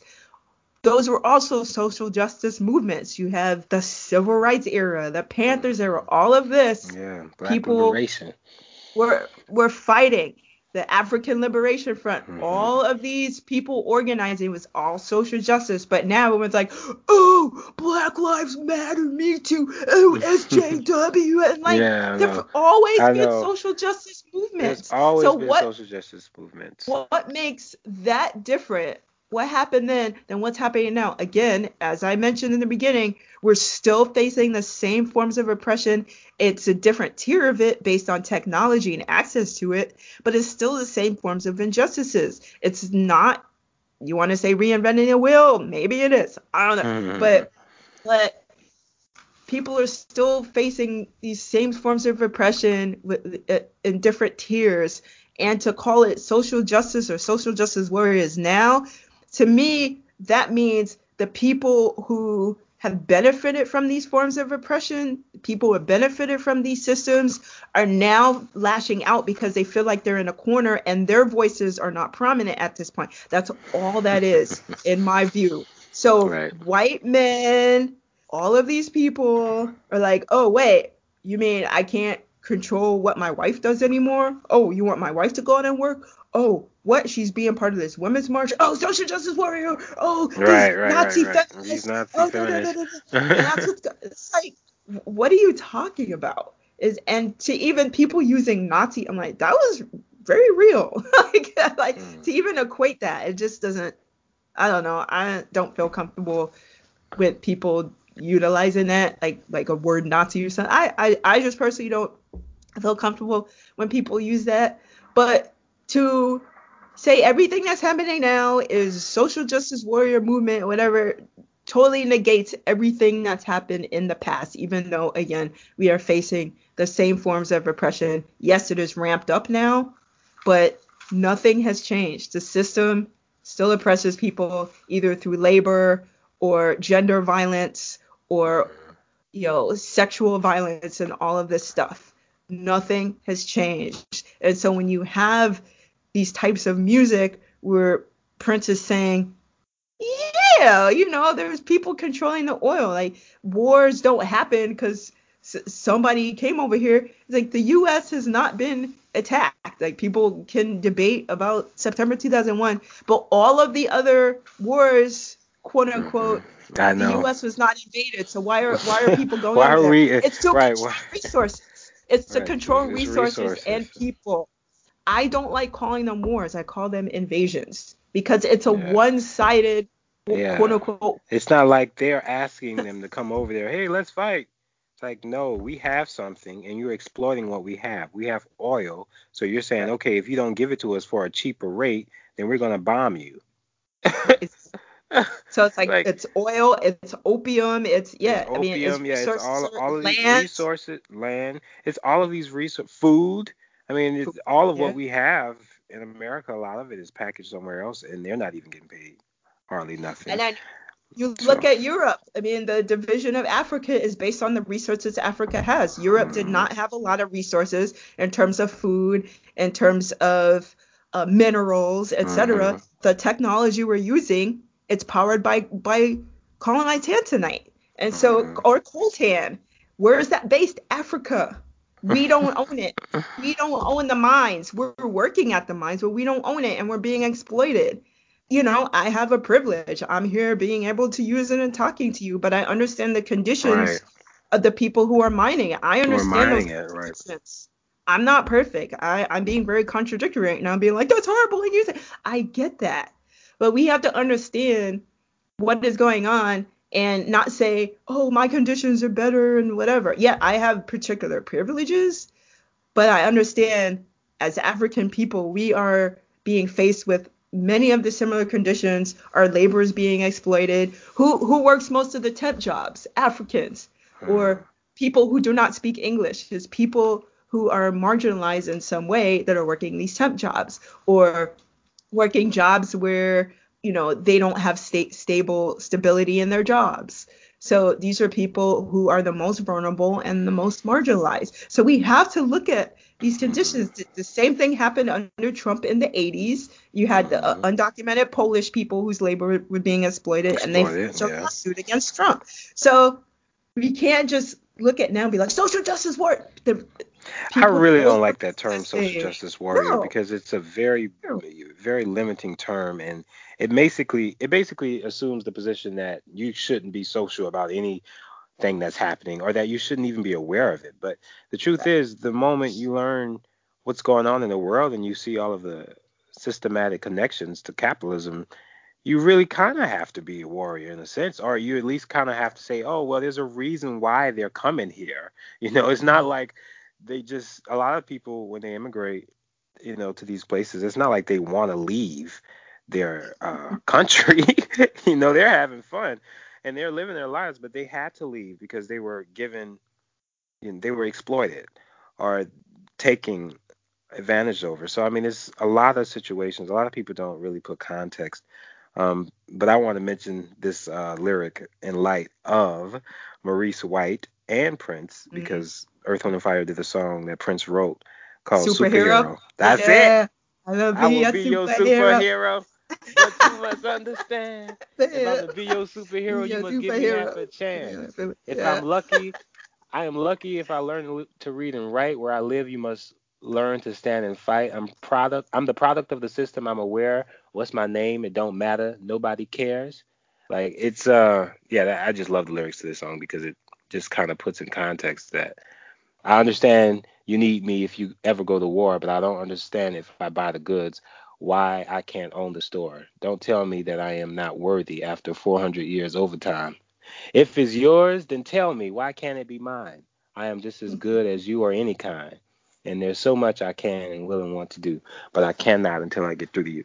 Um, it's just a song I think that represents to me, you know, like we have to understand why things are the way they are. We can't just go out and be the superhero all the time if there are reasons as to why. You know, like this whole this whole concept of and we've kind of touched on it before, um, kind of do it yourself or bootstraps theory where just kind of like, oh, well, you you know, you got to do what you could do. You know, I want to mention one more song for Prince. That's mm-hmm. the Profane. Um, I was listening to it just the, the, other day, and I'm like, what? So it's called Ain't Turn Around or Ain't Turning mm-hmm. Around. It's on his uh, Plectrum Electrum album that came out in 2014. So he's not he's only singing on the background. Hannah is actually singing vocals. Um mm-hmm. but it's like uh-uh. Because there's a line where he says um i gotta read it so that i quote it correctly. But i say it's profane only in the sense that i wasn't expecting just that. It's funny it's ironic i'm gonna just put it like this because obviously prince wrote it and he has a white woman singing it so,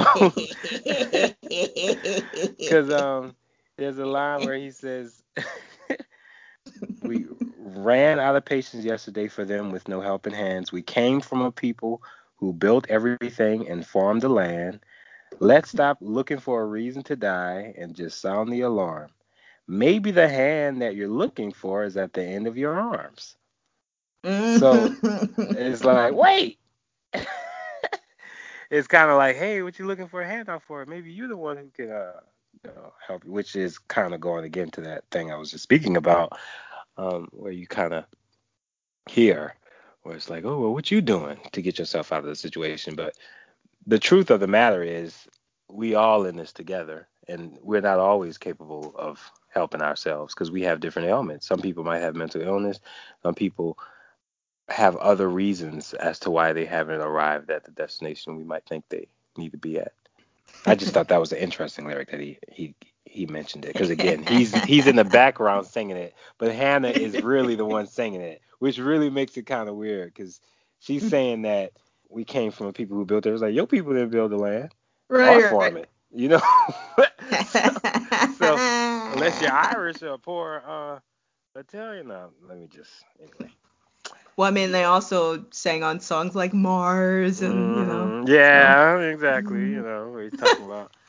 So it's, it's, it's funny to me. speaking speaking of, of Prince, once again, there's uh, Paris one seven nine eight four three zero.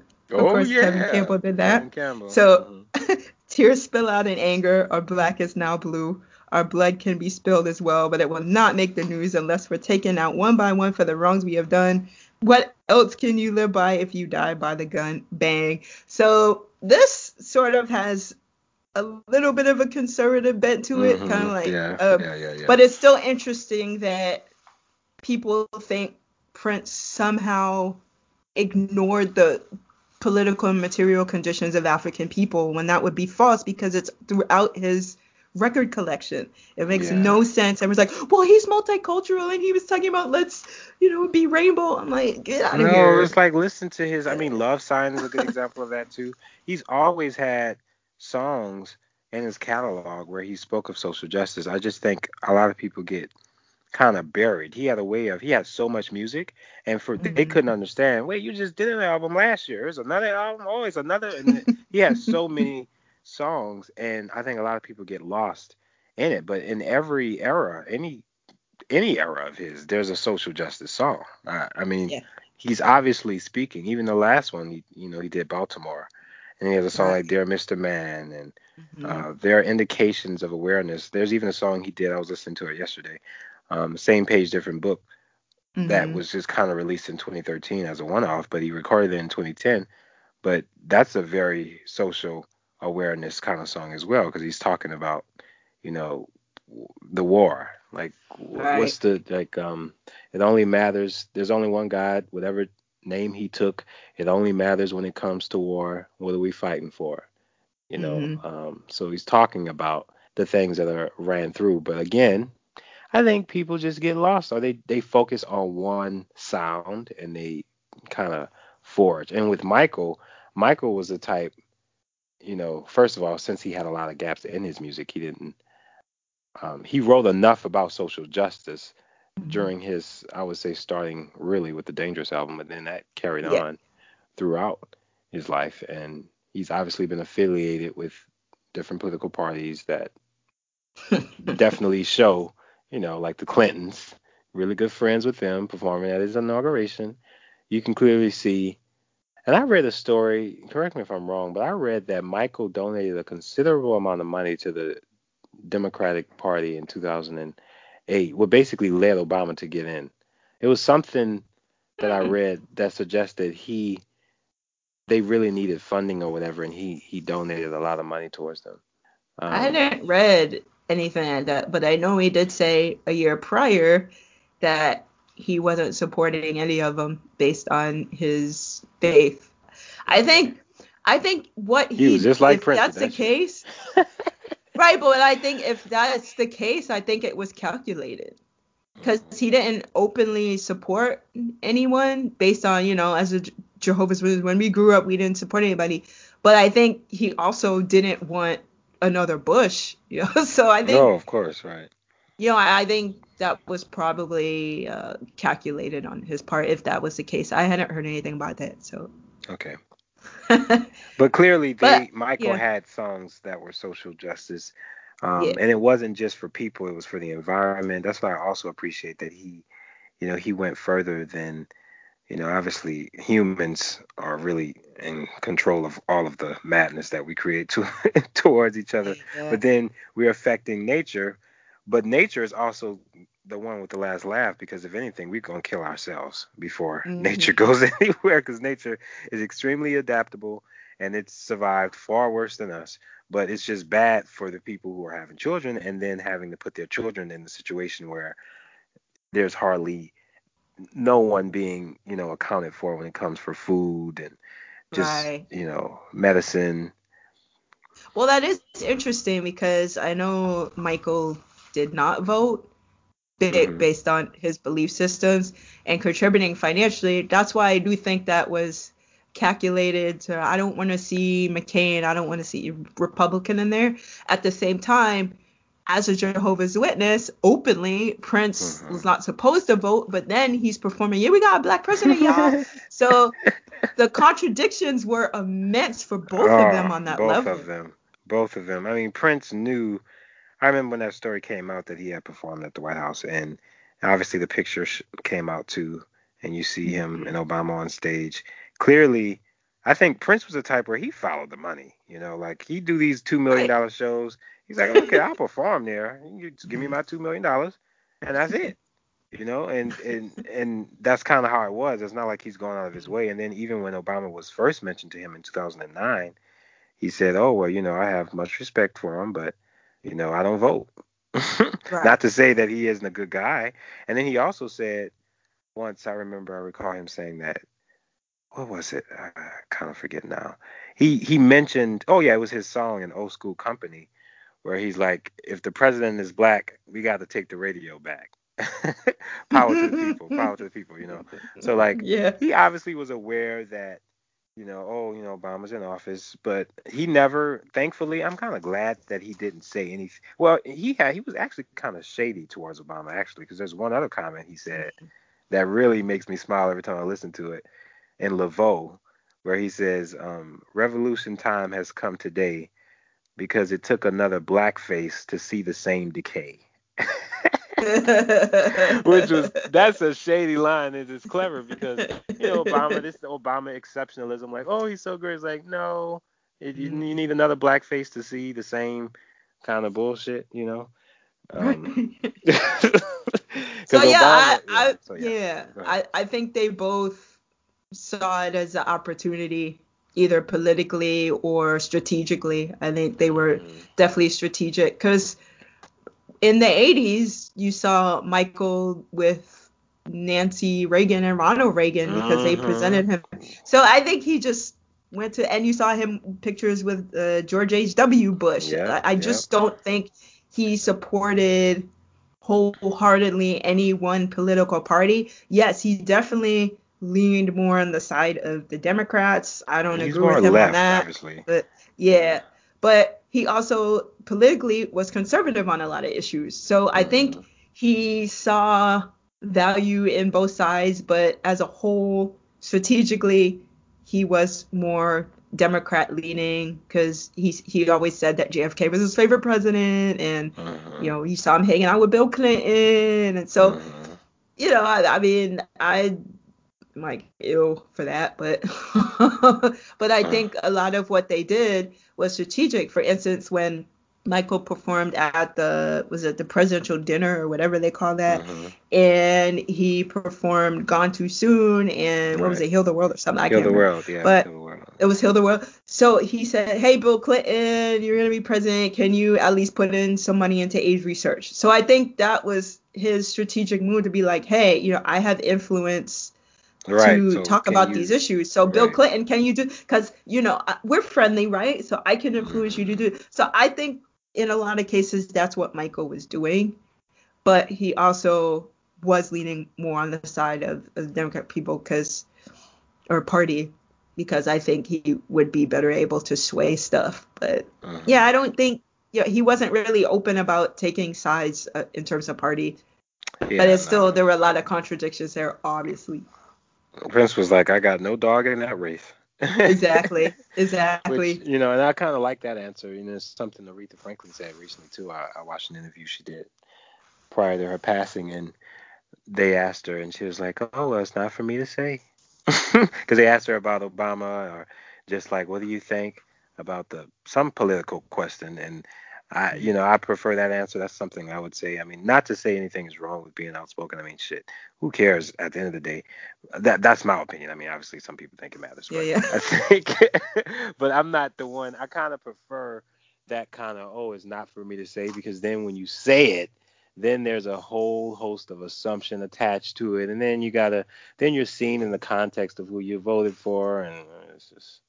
Can't Oh, get as far as I know, Aretha Franklin supported Obama, so she. No, I'm know, pretty I mean, right. I know. uh, I know that. I know that she supported it, but she wasn't gonna go out of her way to be like, oh, well, you know, like Stevie Wonder, basically, Oh, you know, oh, Lord. Uh, uh, you know, you know, you know. Uh, Let just uh, that I'm sorry. okay. We have to have an episode dedicated Yeah. to Stevie. Like, we have to sort of be like, okay, let's put Michael and Prince on the back on burner the for back one burner week for one for one and week. have an episode know. about Stevie Wonder because yeah, I love Stevie Wonder's music. Mhm. I think every album he's done, yeah, even when he was younger, they were right. But when he, from his quote classic period, even to A Time to Love, which as far as I know was his last album, they were all good.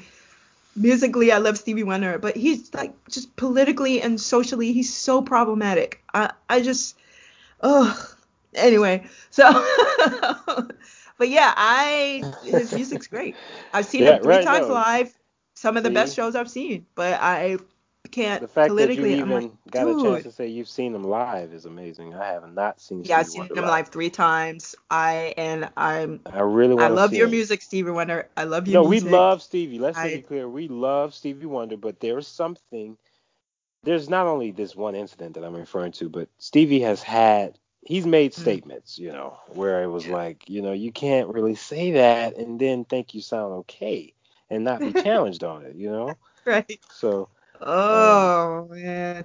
So, Yeah. but and I think it's okay to say, you know, I, I'm contradictory on these issues. That that comes with the territory as humans in many cases, particularly if we're living under a capitalist society. You can say I'm anti-capitalist, but you have a job, you know, you're getting a paycheck, so you are contributing to that. So you you know that you're living under these contradictions. It's okay to say that. I am a person though who thinks people should be open politically with where they are. I think people should uh, be open about where they stand about stuff. So I know where you stand because what's the lady's name? Uh, that white lady. What's her? uh, Amy uh, Schumer, Amy Schumer? no, no, no, the singer lady. Oh my Um, goodness. No, uh, where Kanye West was like, "I'm gonna let you talk" or something. Taylor Swift. Yeah, so Taylor Swift. Oh yeah, See, yeah, yeah. I only know her because of Kanye West, right? So Uh, so she had been silent about political issues, and now because of all this stuff going on, because she had the whole incident with Dr. Luke, all of these other things. So she's like, okay, because of Kavanaugh, now I'm gonna speak up and I'm gonna vote Democrat now. You know, I didn't speak earlier. So just like all of these other white people, we was getting shot down in the streets. All these things was happening, and they were like, oh, I'm not gonna say anything. But now because white women are getting affected, oh, now I must say something. And now all these white women are kneeling. They weren't kneeling when unarmed people were getting shot, when houseless people were getting shot, working class people were getting shot. No, they didn't say anything because their privilege wasn't being affected or their personal lives weren't being affected. And that's why I don't have Mm. respect for that. It's just like if you're gonna stand and, and they're not standing for African women who have been sexually assaulted. They're not standing for trans women who have been sexually assaulted. They're standing for themselves. I have no respect for people like that. And so she could go all day, I'm gonna vote Democrat. And Taylor Swift was actually the number one child of the white supremacists for a while. They were like, oh, she's so white. She's so beautiful. They loved her. They praised her. Yeah. And I remember seeing stories about that where these white supremacist groups praised her as being like, oh, she's so white and pure. But now she didn't say anything about that. I didn't see anything. Maybe she did. I'll just say allegedly. I believe she did. I believe she did say Okay. something about that. Okay. And she said That's she what I'm saying allegedly because. I didn't hear it. So good. If she did, that's okay. But she, I hadn't heard a word, and she straight up said, "Yeah, I didn't speak about issues before." So when people were talking about, okay, we getting mowed down in the streets here by the system and the police who work for the system and all, she wasn't saying nothing. But now it's like, oh, I had this thing with Dr. Luke and all my white sisters are being sexually assaulted by this guy. I have to say something. And no, I have no respect for that. It's like you stand, like I don't particularly like Pink's music, but she's out there being like, yo, like Black Lives Matter, you know. so you know, there are people like Pink who have consistently spoken about issues. I respect that. And I can't say I'm particularly into her music. There might be something I'm like, okay. Mhm. But, you know, I respect that she is using her white privilege to be like, hey, here's these issues that are beyond me. Like, let's, you know, do something about it. So, you know, and there are people like that. Yeah, but the people like Taylor Swift who are like, oh, it's affecting me. Okay, uh, vote Democrat. It's like, whatever. Like, get out of here. So, so you know, if you want to get into profane, that can be. I don't think it's profane personally. I just think it's ridiculous. But some people could see that as profane. Like, oh, you want to talk now because it's affecting you? Okay. well, that's that's to me that wasn't surprising that she had that reaction because that's generally what it is is tribalism. People really just kind of want to associate with people that are like them, and when they're affected, that's when they start to speak because they don't see them as like being the same. it's that us versus them mentality Right. that I'm sure she has. Like, oh well, that's sad was happening to them. Oh wow, how unfortunate. But when it's happening to me, it's like, oh, we shouldn't do this. Oh, I know I haven't ever said anything about this, but by the way, I'm for you guys, and you should vote Democrat. Right. and so even even Chelsea Handler, who oh, I saw that recently. Well, too, yeah, Chelsea Handler, who's insufferable in many people's eyes, she's just like, we need to listen to our black sisters Mhm, because yeah. they're voting in their best interest. I was like, woman, if you like, no, if you're voting for Hillary Clinton, it's not in your best interest. So I was like, get out of But here. see, that's the thing. They they're Like- so women like, and that when I say I'm saying Chelsea, I should specify. Ch- Chelsea. Chelsea Rodgers was a model. Was really, really rock and roll? roll? okay, anyway, sorry. sorry. I saw that when she went on Ellen and she said what she said about that. She uh um and Ellen what was funny about that whole thing is Ellen was like, Good for you for making a stand. she was just like, Oh, Good for my you. white sister, my white sister, thank you so much. Yeah, you know, Hillary Clinton's a woman, so it's our best interest. She's a white woman. And, you know, like nobody was talking about no Cynthia McKinney. Oh yeah. You know, nobody was, none of these people were supporting Cynthia McKinney. Yeah, it's like when, when Well, I'm a- Shirley Chisholm was running. Shirley Chisholm Mhm. was running, and Oh, then I the remember National Shirley Organization of Women, they were like, "Yay, we support Shirley Chisholm." And then McGovern came, and they were like, "Okay, we're gonna support him." They totally alienated Shirley Chisholm. They were like, "Well, you know, she's not politically viable." That's what I mean. They, as you said, they protect themselves, and it, and hmm. and it's identity politics. And so That's when Chelsea is. Handler's saying that black when we have to listen to our black sisters because no, you're you're thinking about women voting in white women's best interest. You're not thinking about how Hillary Clinton's a racist. You're not thinking about how she supported policies which which single-handedly affected Africans. You're not thinking about those policies. You're not thinking about how she supported the coup in Honduras, which contributed to the murders of organizers and activists. You're not thinking of what Mhm. happened in Haiti. You're not thinking of all that. You're like, well, she's a woman and Trump is Trump. So, you know, black women, our black sisters voted in their best interest. So we need to do that too because 57% of white women voted for Trump. Like, you're just thinking identity politics. You're not thinking of policies. And so I just rolled my eyes when I saw that. I was like, all right, Chelsea Handler, whatever. Chelsea Handler is a no. Anyway, no, just just- I feel you. No, it's okay. she don't really rock and roll. yeah. she talking about identity politics. hmm That Yeah. don't really help my soul.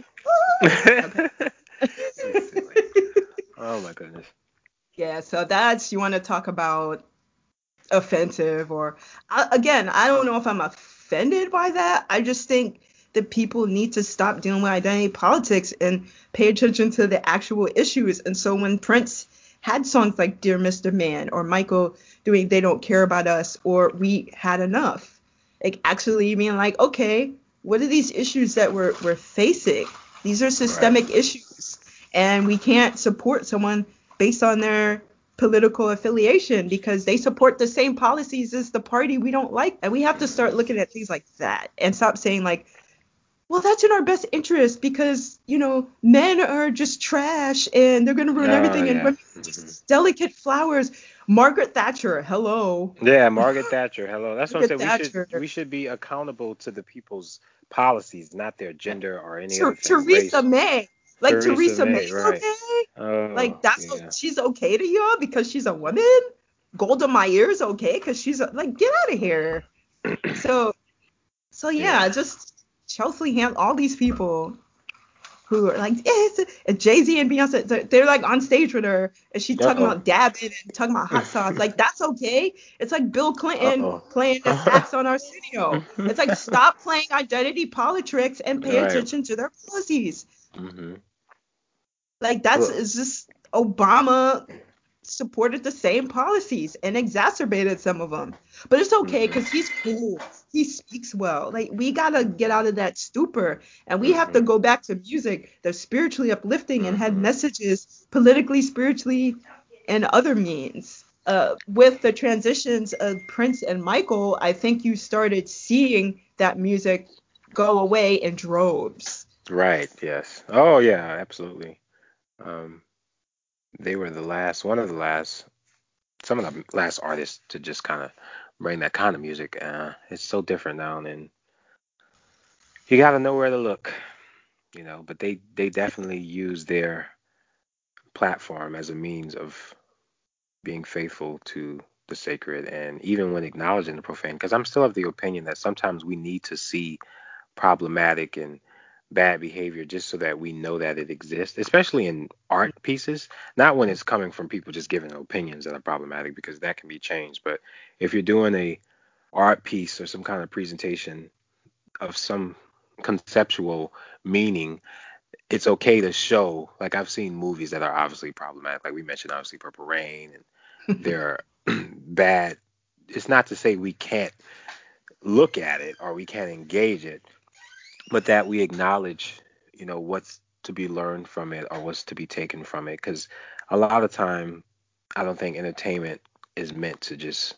Sometimes you can find entertainment that obviously transcend you in a way that's positive and productive, but then sometimes you're just watching a bad show because it's on TV or a bad movie because it's on, you know.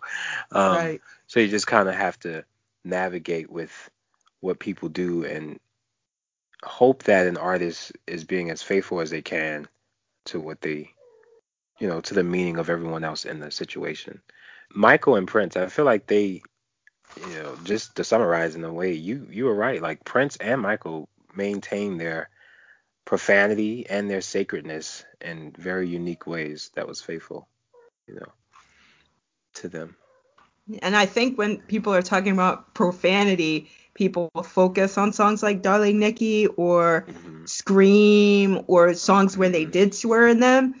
But to me, the profane again is, in my view, defined as something that goes against societal norms because societal it's norms. usually the people who define societal norms they condition us as to what the profane is Mm-hmm. And so I'm not saying, oh, somebody that goes out and, and they murder people or rape people. Oh, see, society deems that as profane, so that no, that actually no, no, is course, like offensive. That, that yeah, is profane. Right. so what I'm saying is when you're talking about what we deem as masculinity or femininity or how people speak or things like that, that's particularly Michael. was deemed profane because he did not fulfill whatever expectations society deemed as masculine. Right. Yeah.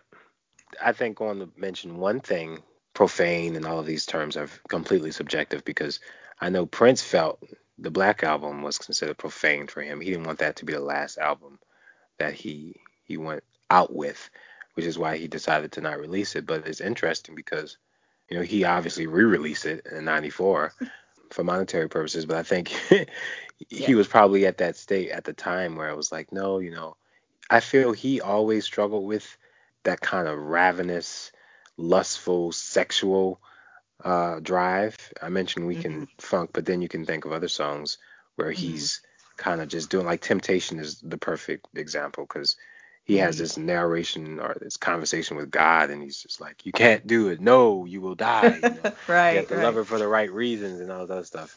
And I think that has a lot to do with it.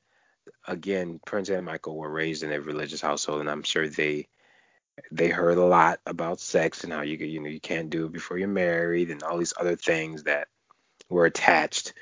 And I think Prince was very interesting with how he navigated with that towards the end because he never quite let it go. He just changed the context. So he started to refer to like the guitar was like that drive for him. So mm-hmm. when he did a song like Hard Rock Lover, you know, and he's talking about, you know, I want to make her scream because of the sound of my guitar, you know, he's kind of again recontextualizing just that lust and that drive. Like it was, it became music instead of it just being the actual act or whatever. Mm-hmm. So. what about his relationship with Mayte? I think some people would actually deem that as profane. Yes. Based on the age be, difference, right. based yeah. on the nature of their relationship, etc. Yeah, that's a definite one. I mean, Mayte was obviously very younger than him. Um, I want to say about 16 years. Right. Wow. Okay. Okay. Yeah. They married in 93. I mean, 96. Sorry, they met in 93, I think. but I know that they married in 96. But I think, yeah, I want to say 16 years between them. Um, so yeah, that's but that's also something you know. Prince was very vocal about this with his Love Symbol tour, the Act One and Two. That was the whole game. You know, he was being asked by re- reporter like, "Hey, why are you with this you know girl? She's much younger than you," and um, so I mean, he he was aware of it, I believe, because there's so many references from around that period where he mentions that. But then there's yeah, Prince has a lot of since he has so much music, there are various songs that come to my mind as profane, if I'm going to be um, completely honest. But I mean, again, I don't think profane and sacred are rivalries or protagonists antagonists. I just feel like they make the makeup of that person. But mm-hmm. if you're speaking of specific songs, let's end it like this. If we were to summarize the three for the profane, I would say for Prince, I would think of Bambi. that's the one that just came up. That's a that's a big one. Bambi. Wow. Yeah. Um, then. I would say we can fuck. And then I would say Ain't Turning Around. Okay. And I'd say that one. Actually, actually, I'm not going to say that. I'm gonna I'm gonna switch it a bit. And this is actually a shock probably for even me to say it, but I've just been thinking about the lyrics lately. It's still one of my favorite songs, but um, uh, what is it? Now I'm forgetting the title. It's on Musicology. What do you want me to do? That's the song. Really? Yeah, because there's a line in that song where he says, "Dressed like you." He's like, "Dressed like you." Want to say, "Ooh, didn't her mama treat her better? Dressed like somebody's gonna get her." Oh um, yeah. There's a yeah, it just kind of like what? Like you know, I don't know fully, you know, context behind that, but it just always kind of rubbed me as weird that he kind of inserted that there. Or the bourgeoisie, that's another one that mm-hmm. could be mm-hmm. taken. That's that rhymes with Bambi. So yeah, he has songs for sure where he's uh being profane, but it kind of connects to something else, you know. Mm-hmm. So yeah. Wow. So those are my three. Any, what about you? Do you have any? Oh, Michael? for Michael. For Michael. Um.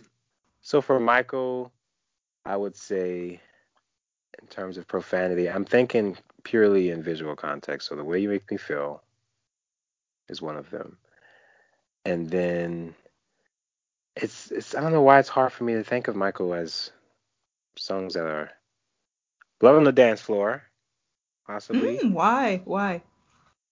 Because it's kind of like he's he's you know the story of Susie and you know she's out to get me and she got your number. It's it's kind of like it's going again with paranoia, which he seemed to play around with a lot anyway. Mm-hmm. Um, but there's a element to it that feels kind of like like first of all, how did the blood get on the dance floor? You know, he's not really giving you a a clue, but it doesn't seem like this girl is is right you know, and mm-hmm. or that the whole scenario. It doesn't seem like it's it's obviously you're dancing and everything, but it seems like there's a sinister uh, attitude in it as well. Uh, for me, I can't just put my I wouldn't say it's bad or anything. It's just it just seems that way. And then the last one, and I know when you're gonna give me yours, I'm gonna be like, oh yeah, that one, that one. I don't know. yeah, I don't know. I would say the number one profane song in the Prince catalog is Sister. Mm. Yes. Of course. See, yeah. if if you haven't heard Sister, listen to it. It's a, a song about an incestual relationship. That's all I have to say about it. Sister is one, yeah. I mentioned Darling Nikki, but That's Sister, I forget. That was one of one. the first, the first ones, and I think he did that one because it was just he knew that that would be like, what? Yeah. You know. But I'm amazed that no one talks about that. Everyone talks about Darling Nikki, or other songs in the catalog, but no one talks yeah. about Sister. That came four years before Darling Nikki. I want to say. So I'm I'm really surprised at that, and it might be because people only know Purple Rain on. I don't know, but even people who know his catalog really well don't bring it up.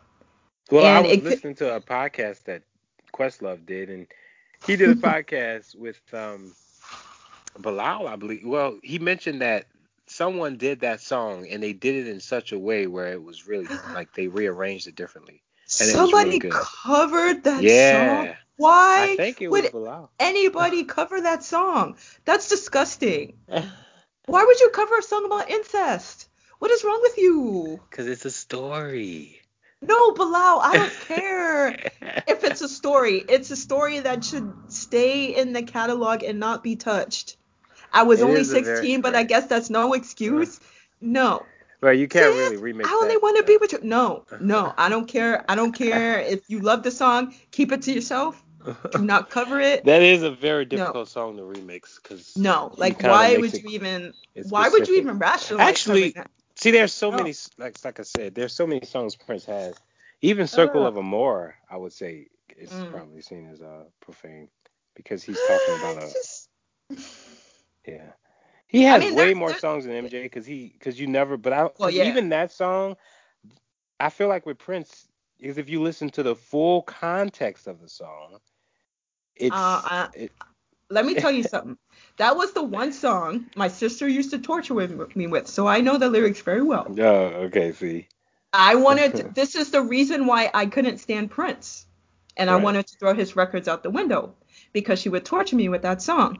She used to play the second album too, but she used to play the Dirty Mind album most of all, but particularly that song.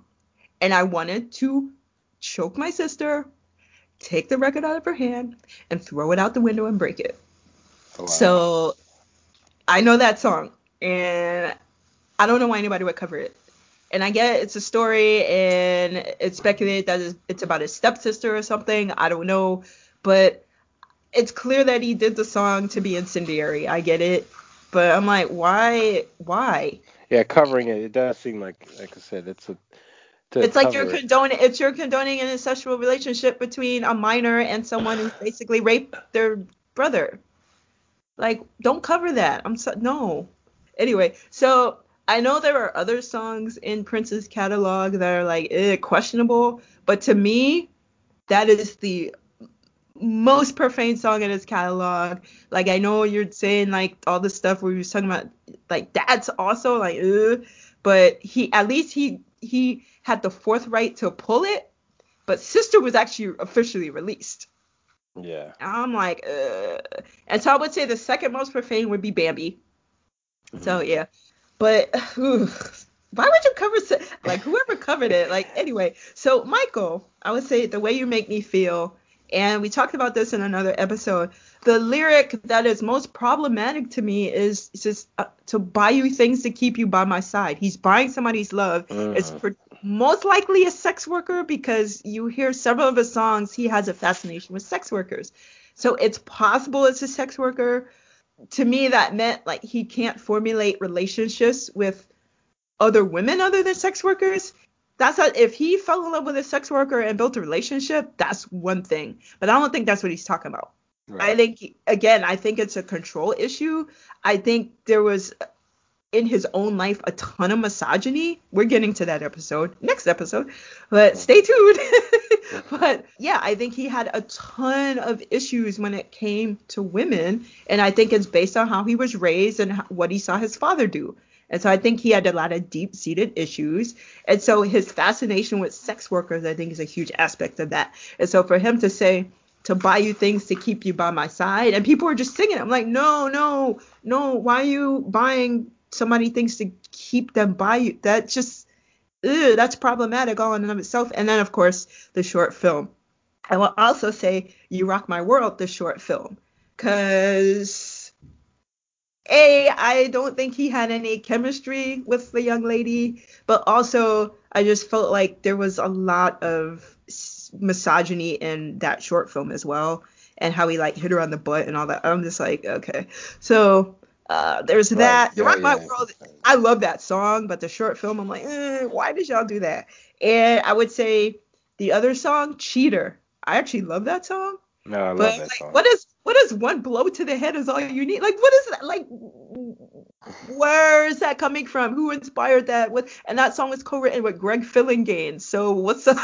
like, it could be symbolic. That's the I thing. know. That's what I'm just like. So if anybody, because I haven't heard anybody pop out that lyric, but every time I hear them, I'm like, what do you mean? and it could be a continuation of Smooth Criminal. I I don't know, but I think that's one of the only songs where he actually said something like that.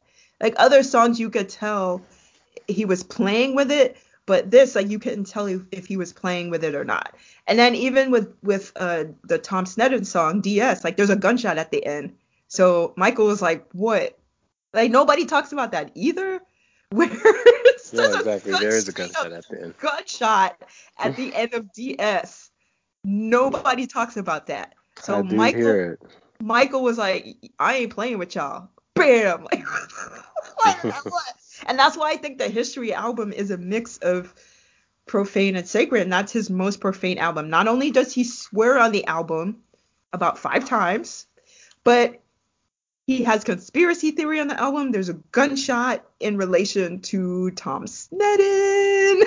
I was like, what? Says the whole system sucks. And that's the album. He's just like, I don't care anymore. I don't care. Like, y'all don't care about me. I don't care about you. Okay. They don't care about us. So, and that's my favorite album in his adult career. But I, I'm going to say those three songs. The Cheater, I'm just trying to figure out what inspired that line. Where is that coming from?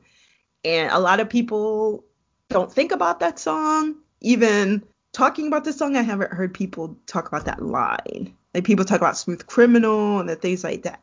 The other contradiction is the gun thing, because Michael was like, I don't like guns, but he has guns in everything he does. So, I what's yeah. So That's true. So, so I think you could easily make a whole episode about both of their contradictions. I'm sure that's coming. but yeah, but but you had in Smooth Criminal, he had a Tommy gun. You had guns in You Rock My World. You had, he has guns all over. He has guns in his music. Yeah. So he's like, I don't like guns. And I, I guarantee you, watch, they're gonna have something under the carpet surface or in the closet that he had some kind of gun. I don't I don't know. something's, gonna, something's gonna surface that some some guy who owned a gun shop was like, yeah, Michael used to roll through here like in the 80s. I something something's gonna something's gonna surface. I don't know, but just the idea. I mean, I guess Michael didn't like guns in his own life, but he played with that imagery because it was powerful. That's all I can yeah, attribute it to. I would think. Yeah. But it's just so contradictory where he's like, oh, kids did it. And then he has all of this imagery, which is very adult centered in his videos. So that's a major contradiction. Prince was never like, my music's for kids. He's just like, kids went to my concerts, but my music's very adult. But Michael right. was like, oh, kids. I'm like, no, man, no, no, no, no. Your music is not for kids. 90% of your music is not for kids. And I would say and I would get more to this when it came comes to the show next week about the patriarchy. PYT has always been problematic to me, and I'm the only person I know who does not like that song. And it's for very specific reasons. And we're gonna end there because we're gonna have you asking, why is that? Why is it? Mm. right, exactly. Why there are very specific reasons I don't like that song. That's song. the one I was thinking about though, actually, with Michael. PYT. But I didn't. But again, when I say these things, well, I, well, actually, I don't. I, I actually like that song, but I can. There are elements to it that. That's for anything. Being the person like myself who really pays attention to words and how they're used, there are elements about it that makes me wonder what was the implication behind it. But yeah, we would definitely have to talk about that later because that can be say, a whole nother. Quincy Jones was the implication behind it, and that's a huge reason why I don't like it. We'll go to that next week. So thank you mm-hmm. for listening to another episode of Music and We. We definitely appreciate your support. If you have any questions, any comments, criticisms, etc., please let us know. This is all in love. L O V E, as Michael used to say, law of vibrational energy, as we love to say. But we definitely appreciate you. You have any last words, Jesse? thank you guys for listening and putting up with us when we go into to the raps about Michael Prince and even on this episode Madonna and Stevie. We didn't I, we didn't hit everybody. So um, no, we appreciate you guys listening. It means a lot. As Tito Jackson said to Wendy Williams, "Let me rap to you, baby." No. Y'all have a good day. Thank yeah, you so you much. Have a good day.